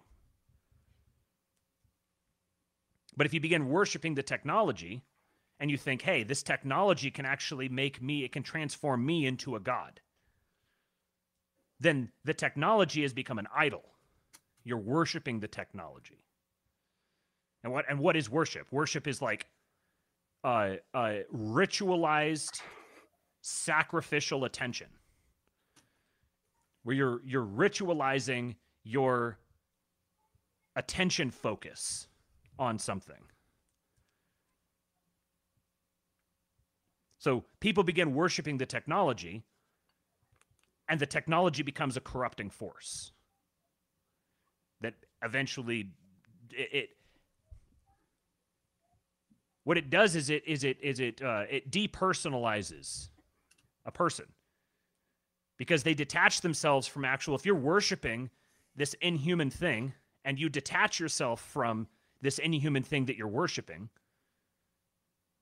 or you rather you detach yourself from worshiping uh, the actual person and you worship this inhuman thing, it makes you inhuman.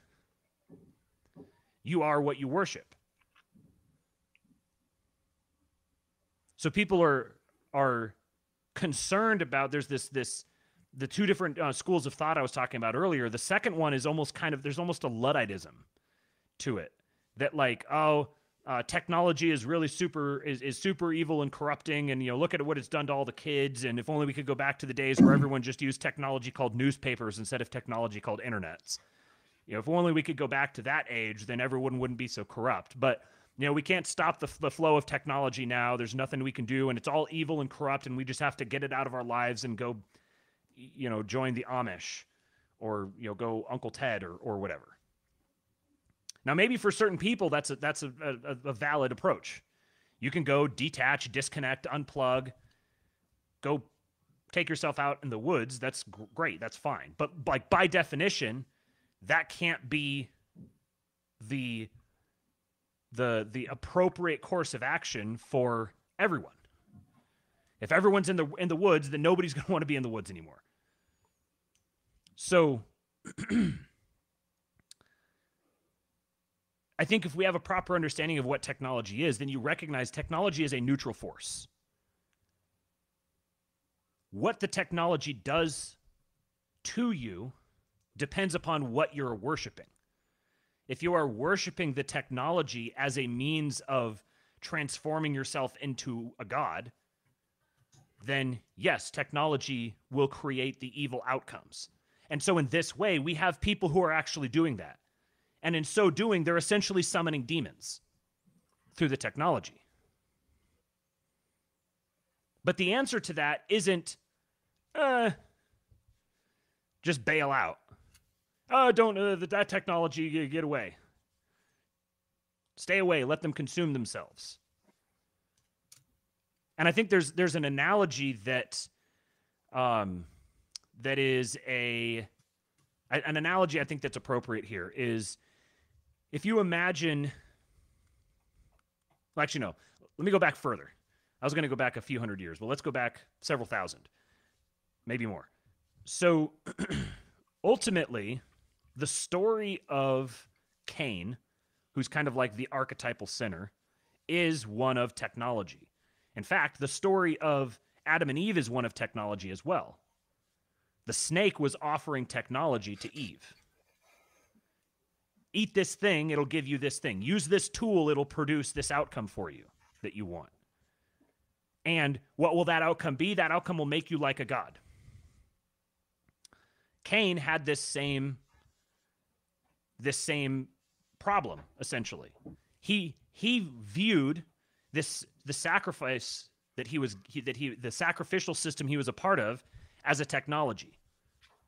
As a technology that was supposed to give him stuff he wanted.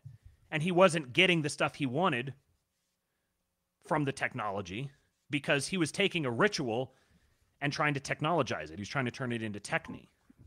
That's why he killed his brother. So what's the consequence of it then? Cain is sent away.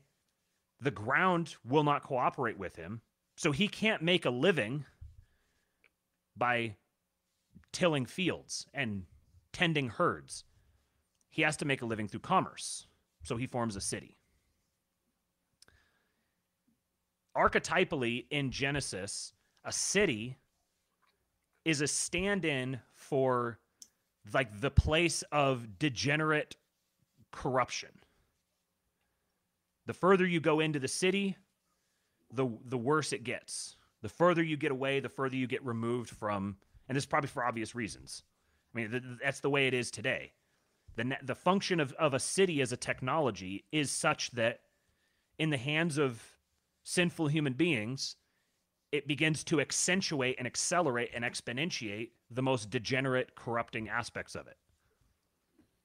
So for uh, I don't know, like a Second Temple Jewish to a Second Temple Jewish mind, referring to a city would have been akin to it would have had a similar um, I guess like a psychological impact to someone saying like Sodom and Gomorrah.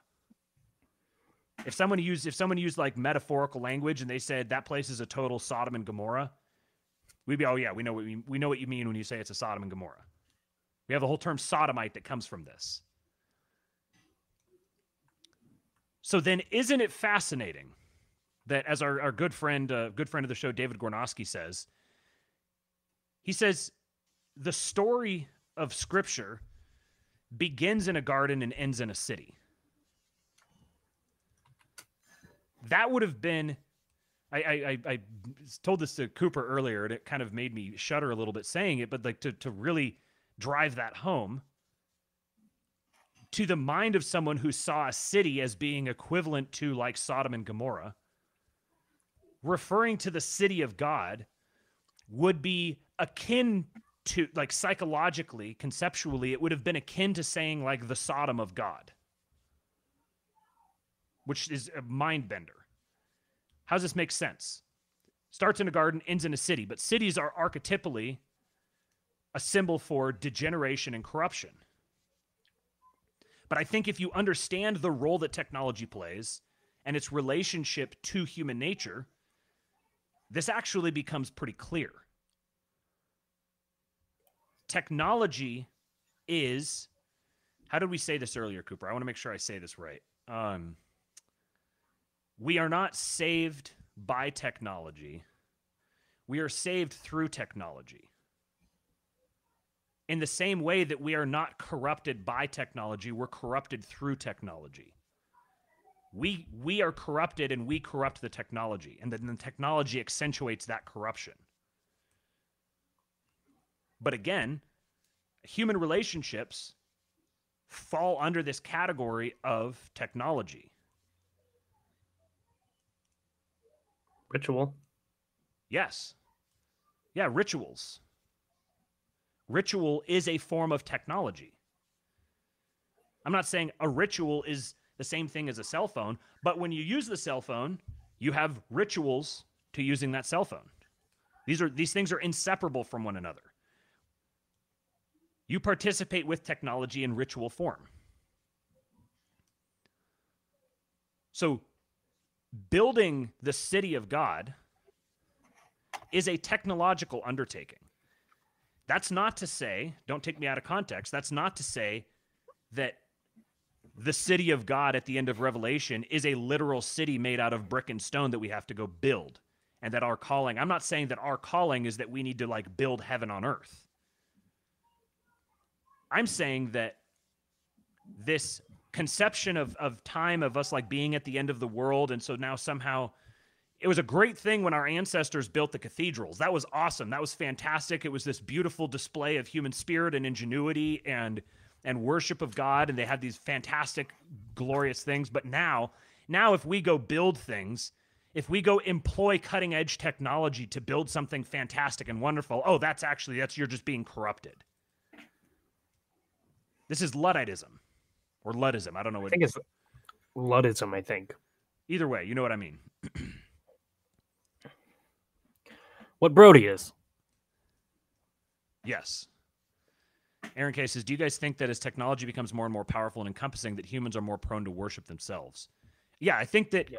technology is like a sword that cuts both ways. So technology becoming more and more powerful is both gives humans something else to worship, but also latently is them worshiping themselves because they're the ones who are creating and generating the technology. The ability to create and, and generate and use technology is it's like a, a, a this is a good thing about humans. This is how humans were created. We were created for this. I almost said that it's a divine it's a divine uh, capacity of humans meaning that it's like a capacity of humans that's been given to them by God. But I realized you could try to apply that retroactively, and I'm trying to say that like God uses technology. Um, I'm not going to go so far as to start making claims on that front. Um, but the the use and development of technology when not undertaken in surface service to God becomes the formation of empires. This is kind of the real point that we're driving at here. So, the spirit of Cain, which is, you could think of this as like the spirit of technology not subordinated to the church, not subordinated to God. The spirit of Cain ultimately manifests in the Tower of Babel. The Tower of Babel is the like apotheosis at the time of this spirit of empire, the spirit of, of techne. The Tower of Babel was a transhumanist exploit. We're going to build our way to God. And not in the sense like they, they weren't retarded. They weren't like, oh, if we build a building that's tall enough, we'll be able to boop God in the nose. They were like, they they were they were trying to transcend their current state by building a global empire and accumulating all this wealth and power that they could use to buy off demons and essentially begin acting as gods. Because techno- what technology does, when you begin using a technology, it, allows you to have an outsized impact relative to yourself. It becomes you plus technology becomes something that is where the sum is is what is it? The uh, um, the whole is greater than the sum of its parts because technology has this leverage function baked into it. So this this uh, spirit of empire begins with Cain. Cain heads off, founds the first city. These cities begin getting get involved in all this industry, et cetera, et cetera, et cetera. And so people will point to that and they'll say, "Oh, look at this! See, it was saying it was Cain, and it was it was uh, you know Nimrod and Tubal Cain, and they were building all the tools and they had all the technology, and you know Prometheus, and this is so this is why technology is bad." Completely glossing over the fact that Abraham was implementing technology, he was using technologies.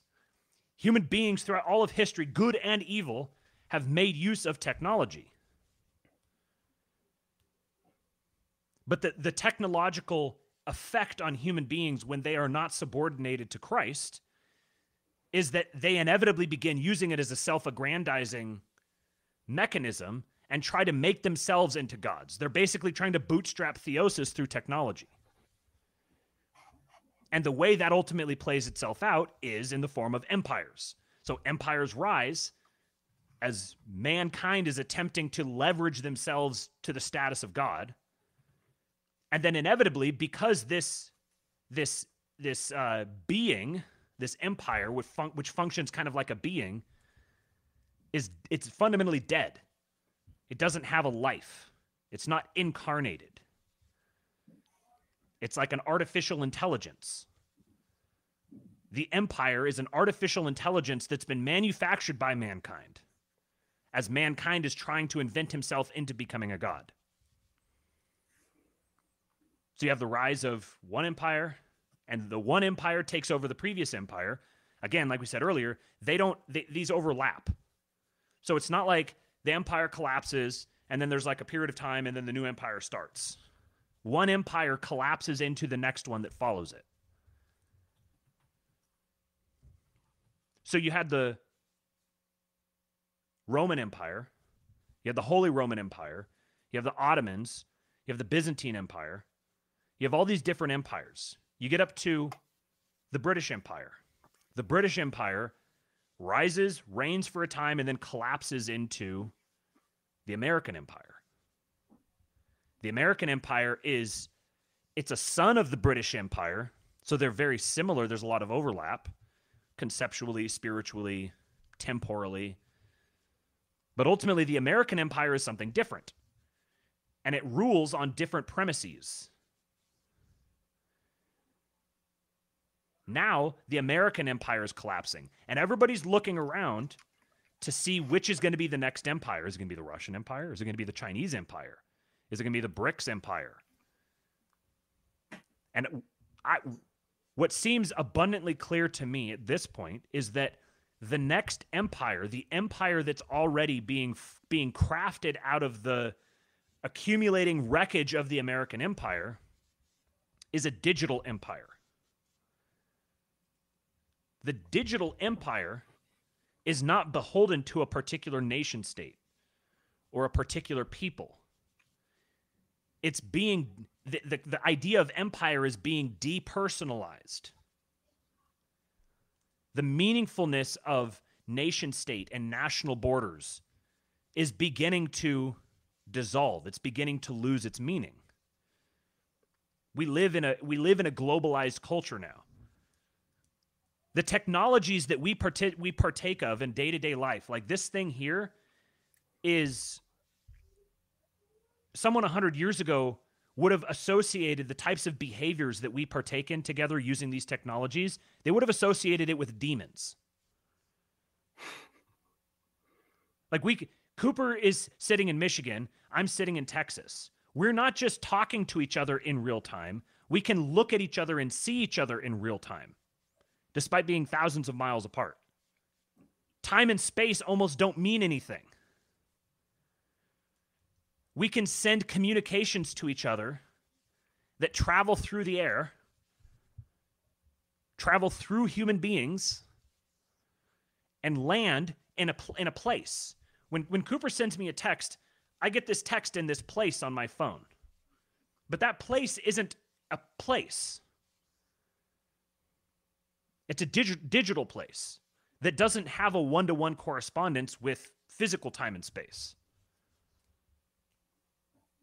This is the empire that is coming into being the digital empire. And you can think of this kind of analogically to the move from the old world to the new world. Once upon a time, people discovered the new world.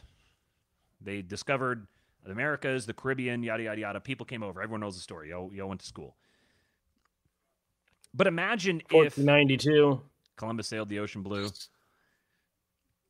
the imagine if the people from the old world sailed to the new world they landed on the shores of the new world and got out and discovered that gravity worked different in the new world that's not real anyway right yeah but like say you got out and you started floating.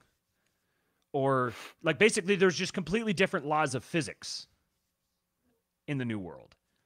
That's what it's like now going into the digital frontier. I told Cooper earlier that every single time that I hear, um, uh, I say or, or hear the word digital frontier, I hear uh, uh, Jeff Bridges' voice from um, from uh, uh, Tron, most recent the the newer Tron movies. Um, So we have we have this digital frontier now. This digital frontier which is simultaneously the new empire and the new area to be colonized. Because once you once you start moving into the digital world, a lot of the constructs that we've used to govern ourselves and to like understand how to relate to our surroundings get flipped on their heads. So the digital frontier is both the area with no population and the thing that is the the seat of the empire at the same time.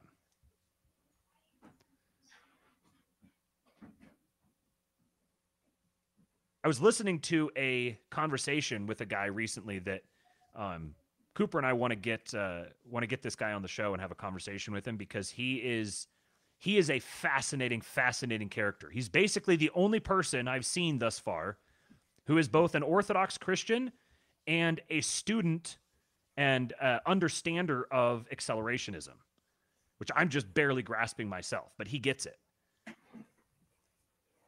And uh, he was he was having this this in this interview, and this guy pointed out that there are very few people in the public sphere talking, making their voices heard, contributing to the conversation, et cetera, et cetera, who are both like intelligently Christian and actually understand technology or actually looking at it and taking it seriously, not just treating it as a passing fad or just kind of sitting there and being like, yeah, whatever, this this technological world's going to be built around me, but you know, whatever.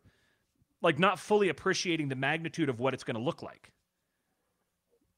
Like you're you're not going to escape this digital world.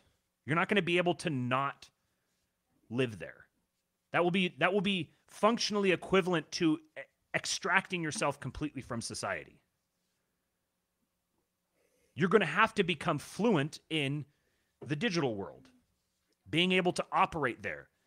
And by the digital world, I'm not just talking about like social media. Social media is a component of it. But this digital this digital landscape is kind of like this it's like the new new world that can be developed and explored and colonized.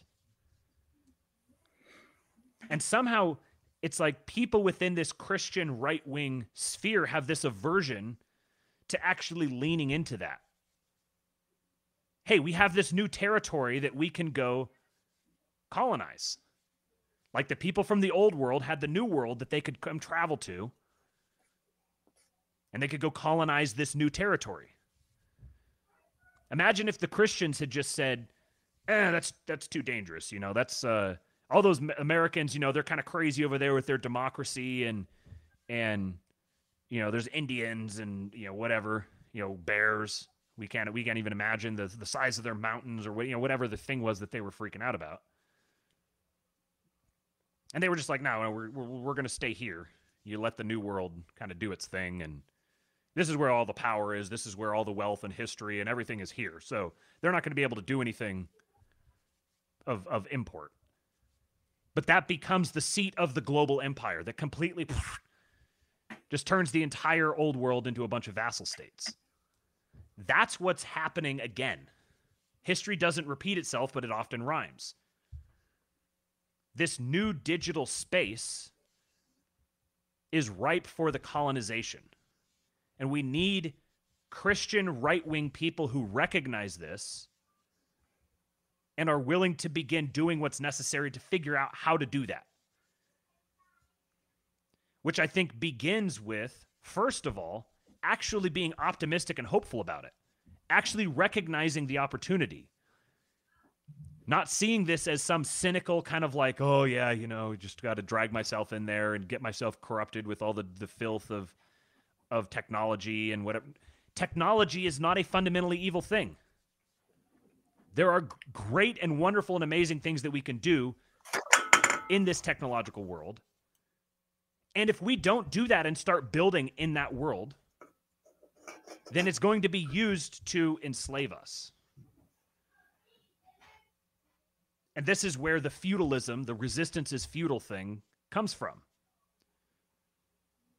if you if you begin seriously talking about the way that you can structure the way it's possible to structure societies that exist in digital real estate when you where you aren't subject to the same constraints of time and space it is the perfect territory for a reintegration of both the stodgy traditionalism of the old world and the restless entrepreneurial spirit of the new world. You can reintegrate those things in digital space. Where you don't you don't have to be think of like a you have like you, you have a feudal lord, he has his territory. He has his people who work within his territory. And then he has like his vassals. But he's constrained by the nature of space and time. Being able to move resources to and fro, his land butting up against somebody else's land, he can only expand so far. There are there's like a natural constraint limiting his ability to scale his operations. That doesn't exist in digital space. If you imagine imagine a a a uh, a community, imagine a digital community. It's like land. You can analogize it to like a guy who has a plot of land, and he takes that plot of land and he subdivides it up into little properties. Somebody comes and they buy those properties. He agrees with them. They're going to come settle on those property. Their their responsibility is to increase the value of their given plot. If they increase the value of their given plot, it increases the value of the entire thing. Everybody involved gets better. It's kind of an adaptation on Moldbug's patchwork. So each of the each of the the property owners is a shareholder in the entire thing. Well, one of the ways you might try to increase the value of your property might be to subdivide it. You subdivide it, you develop each of the subdivisions, you get new shareholders in. New investment, more demand comes in, basic supply and demand. You've got a, an increase in supply. You get the increase in demand that comes. They fill up this this space. Now you've increased the capacity of the community. You've, you, you have increased the productive capacity if your immigration controls are are are input inputted properly. But now you've kind of reached maybe like the limit of your of the scope here. You can't expand really beyond that point because I mean you can you, you have a you have a building inside a house. You can subdivide that building into rooms. You know, if you get real, you know, I don't know Chinese, then you can subdivide the rooms themselves, which cram as many people in as you possibly can. But this isn't a recipe for like thriving and and growth. So you have within a, within a digital space though, you don't have those same constraints. You can you can create a digital territory. You can colonize that territory. You're not in a zero sum conflict with someone else because there's theoretically infinite digital territory. And then you can subdivide that territory infinitely. So instead of being constrained by the ability to scale outwardly, you can scale inwardly. So you have your initial community. Your initial community is the father community. He generates son communities. Those son communities can be a um, fully fleshed out community that lives within the father's community. Each of those son communities can have son communities of their own that can be fully fleshed out, that live within the son's community that's nested within the father's community. Now, suddenly, you have a mechanism for social organization that allows you to start a family and build and scale that family in digital space. So what Matt is saying is that we're trying to start a pyramid scheme and we want you all to sign up and give us money.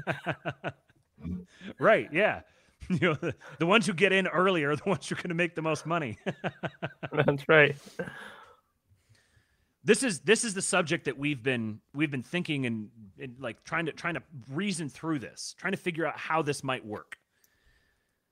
Because if you if, if you're if you're tracking with us to this point, if this is something that has still captured your interest, you know our viewership has remained relatively stable throughout this, so I don't think that we're boring you guys. Seems like you guys are tracking with us to this point. We're not saying we know exactly how it's going to work. We're saying we want to figure out how this is going to work and figure out what it means to be able to basically um, begin colonizing digital property and then tying that to meat space. Because this is the problem. You've got the, the transhumanists. It's basically on one end, you have transhumanists, and then you've got gradations away from that, but they're all working on some combination of escape the body, escape meat space, upload your consciousness into the Borg. And frankly, having, if you took, like, imagine if you took, this is going to sound very dystopian, but imagine if you took, I don't know, half the world's population and you just housed them in pods where you have the the uh, uh, the the setup I was talking about earlier, where they play video games all day and they, they earn digital tokens, and within those digital tokens they transfer them to the corp, and the corp sends them their food, and they just exist there in a Black Mirror sort of way. Well, hey, there's a whole bunch more space out there now. There's a lot of territory that could be up for grabs. It sounds macabre, but like this is the reality that people are going to volunteer for that. They already are. They're starting Oh, off yeah. doing this in a distributed way, but they're going to become consolidated. No, I guarantee if you had the infrastructure and technology ready to go right now and you just said, all right, free housing. Who wants it? Free housing, free food, free porn, free whatever. I bet you'd get millions signing up right away. Oh yeah. Yeah, we're gonna put we're gonna put all of this is within a 15 minute city. You don't even need a car. This is your 15 minute city. You can walk anywhere you want to go. You can walk to work for us, you know? You don't even you don't even need to go to work. You can stay in your home because the working you're going to be doing is like harvesting digital wheat or whatever. You just you can just work from home. You never have to have connections with another person. You never have to interact with Yeah, other you can people. Control the robot that's on the mega farm outside of the 15 minute city Right, right. Every that all whole thing is automated. The and robot have it drones fly it in. Yep, yep. Or they load it onto trains. You have the the robot machine harvests everything and takes it straight over, dumps it into trains. The trains bring, bring it into the city. Everything's GMO.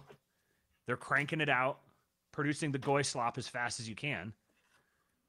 And the people are just going to sign right up for it. Oh, yeah, this sounds amazing.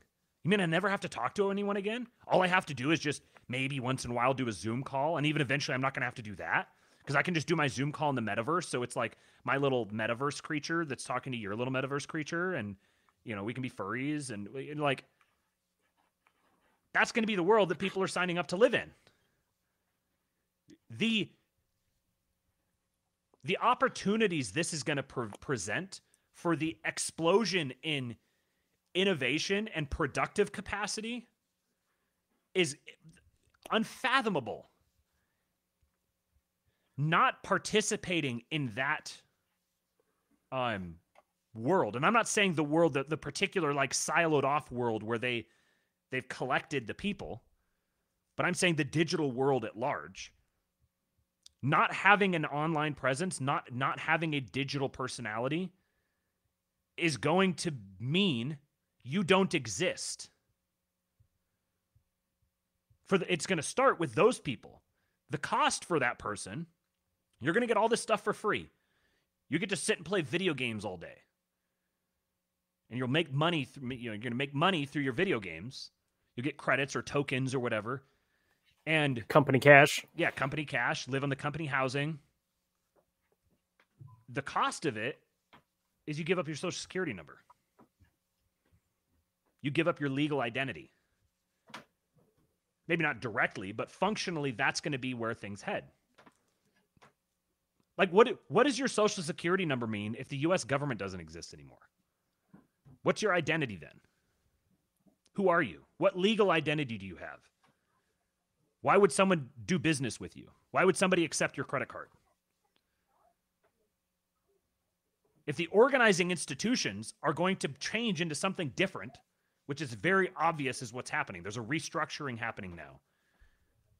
And we, we, we can deduce things about the character of that restructuring, like they're moving the removing the managerial class.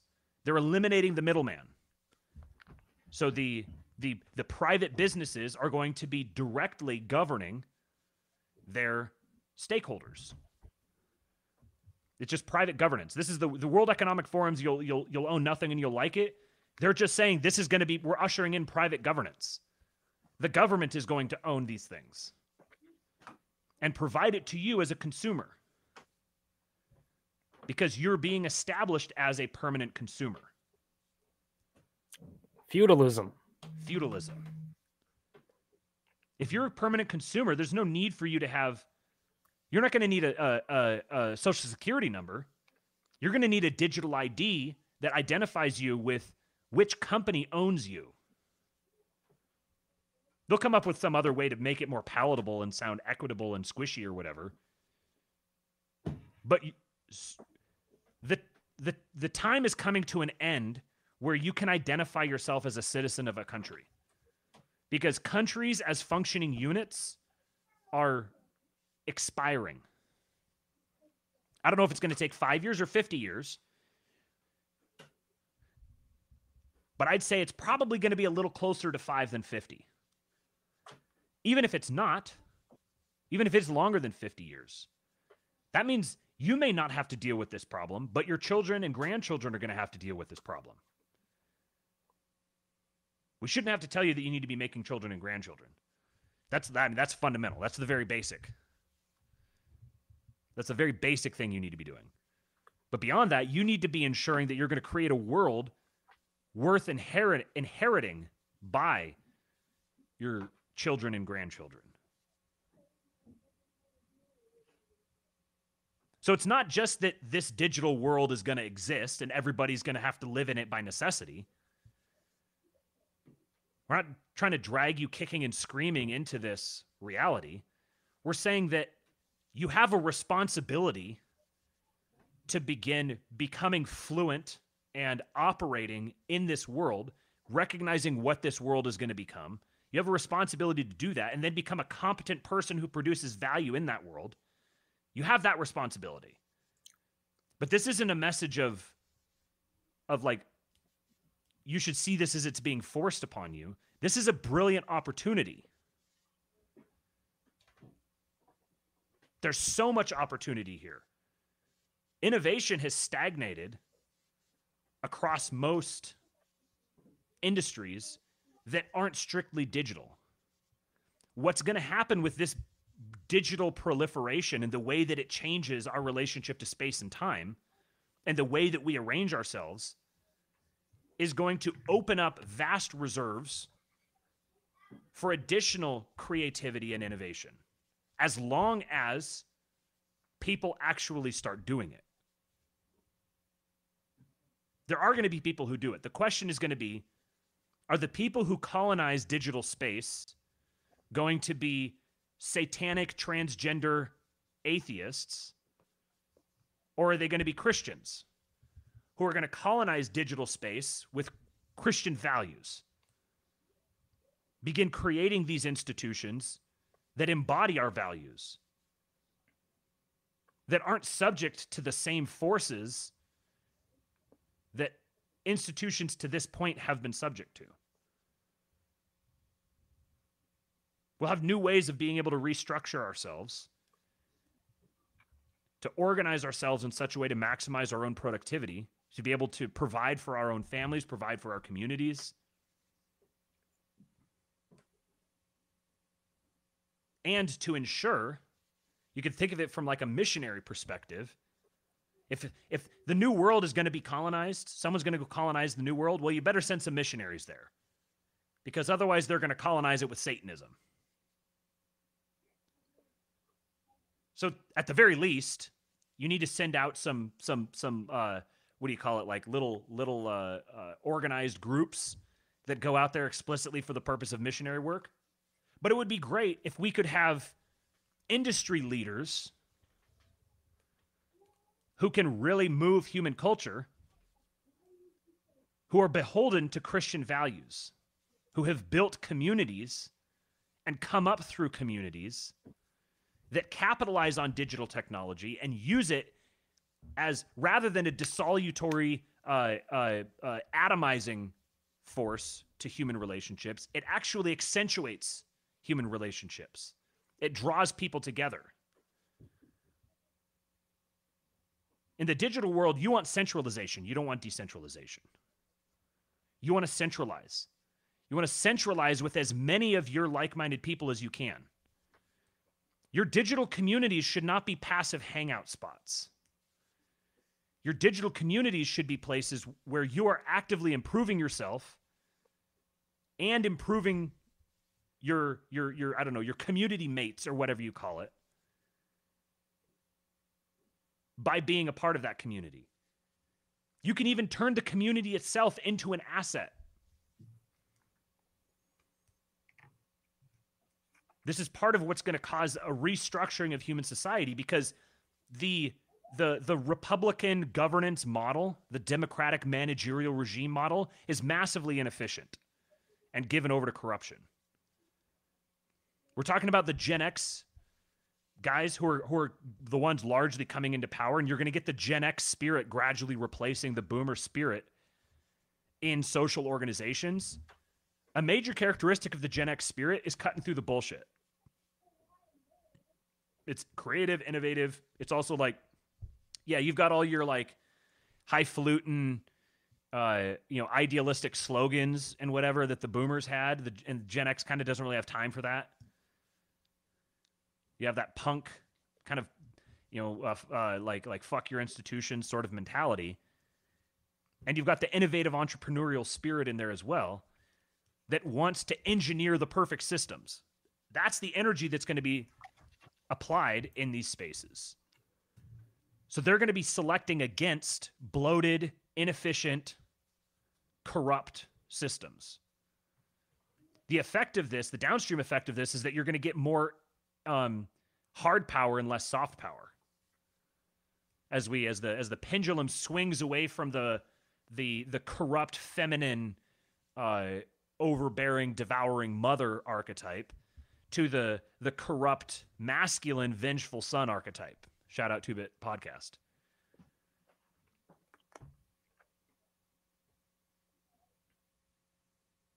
So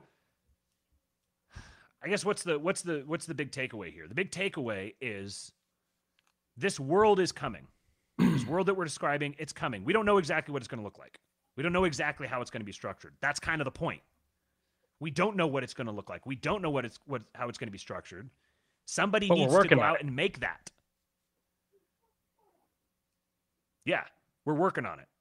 We're trying to figure it out. We want to figure it out. We want more people working on this to figure it out. We want to talk with people and and and apply our our autism in such a way as to actually like generate something productive other than just memes. the memes are great. But let's do the memes and begin generating things productively. The downstream effects of like when you begin wrapping your mind around what this is going to look like, there's a lot of, of like knock on effects that become really obvious. Like it's going to be really important. Like who, who your actual relationships with are going to become of immense importance. You have the old uh, what is it, the Grant Cardone or so whoever said it that uh, uh, your your network is your net worth. It sounds kind of hokey, but it's going to become even more true. The ways that human beings arrange themselves and identify themselves to themselves and to others are going to change. They're going to adapt and evolve. The world's not coming to an end. The world as we know it is coming to an end. And there's going to be a new world. And you have a choice whether you're going to be a passive recipient and consumer of that new world and become a feudal serf, or are you going to become an active, productive, innovative member of that digital world and become a feudal lord? Those are your choices. And the later you wait to get started on it, the more upstream you're going to have to swim. Because like the the tractor beam of the coom pods is going to get stronger and stronger and stronger. It's going to suck you right in. You've got to you've got to determine where your where your allegiance lies. It can't just be passive. You have to be uh, uh, directly, actively pledging allegiance to a given community. And you want that community to be going somewhere. You want that community to have a good reputation. You want that community to be productive. You want to have access to assets. You want to know that you have a network that if shit hits the fan, you have people you can depend on. Whether it's like, I don't know, traveling across the country and having places you can stop off with people you can trust. Or if you get in a pickle, having a community of people who can fundraise for you. Or if you've got a great business idea, having a community of people who can build that business with you. These things are haven't really been super relevant to people because we've kind of been coasting on this like boomer arrived at the end of history spirit.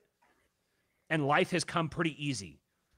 I mean even even the last several years which have been hard for most people by the metric of like all of human history they've been pretty easy. I mean i can i can pick up this thing right now and i can order food and have it dropped off at my front door. Life's pretty freaking easy. But it's going to get much harder as this technological development continues to progress and it begins atomizing people into their corners more and more, you're going to have two distinct communities forming. One is going to be the cities, one is going to be outside the cities. Within the cities, they're going to have like digital walls around them. And within the city, you're someone within the city outsiders are viewed with suspicion. The outsiders are going to be have the same attitude toward the insiders. So if you're an outsider, you're not going to be able to just go drive into the city and go get something. They're not going to want freeloaders. They have their own freeloaders. They don't need any more. If you want to become a permanent freeloader, they'll talk to you. But you're not going to have the freedom of movement. You're not going to have one big country that's just kind of just kind of go do your thing anywhere you want in it.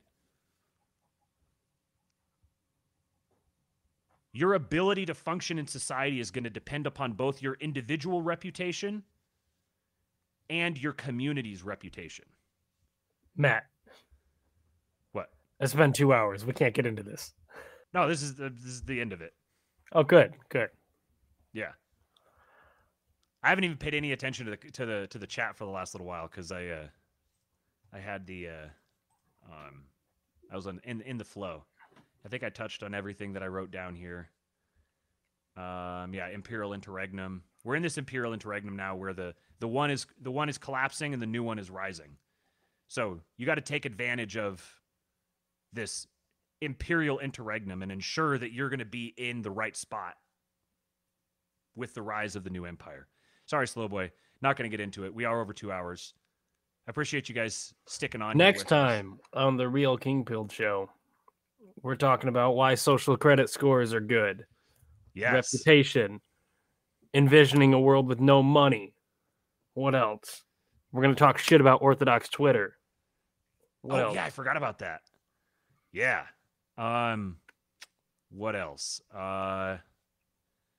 I don't know. Pretty soon we maybe uh hopefully we'll have a good conversation with someone who have a lot of interesting things to say with respect to this.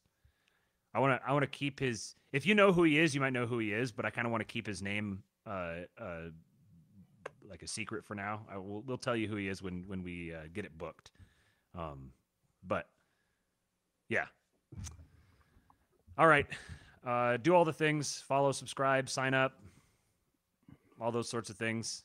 If you're if you're fat or skinny and you don't want to be, thirdpositionnutrition.com will help you be not fat or not skinny because you need muscle.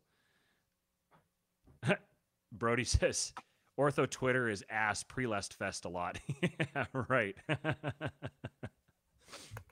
Thank you guys. We will uh, see you.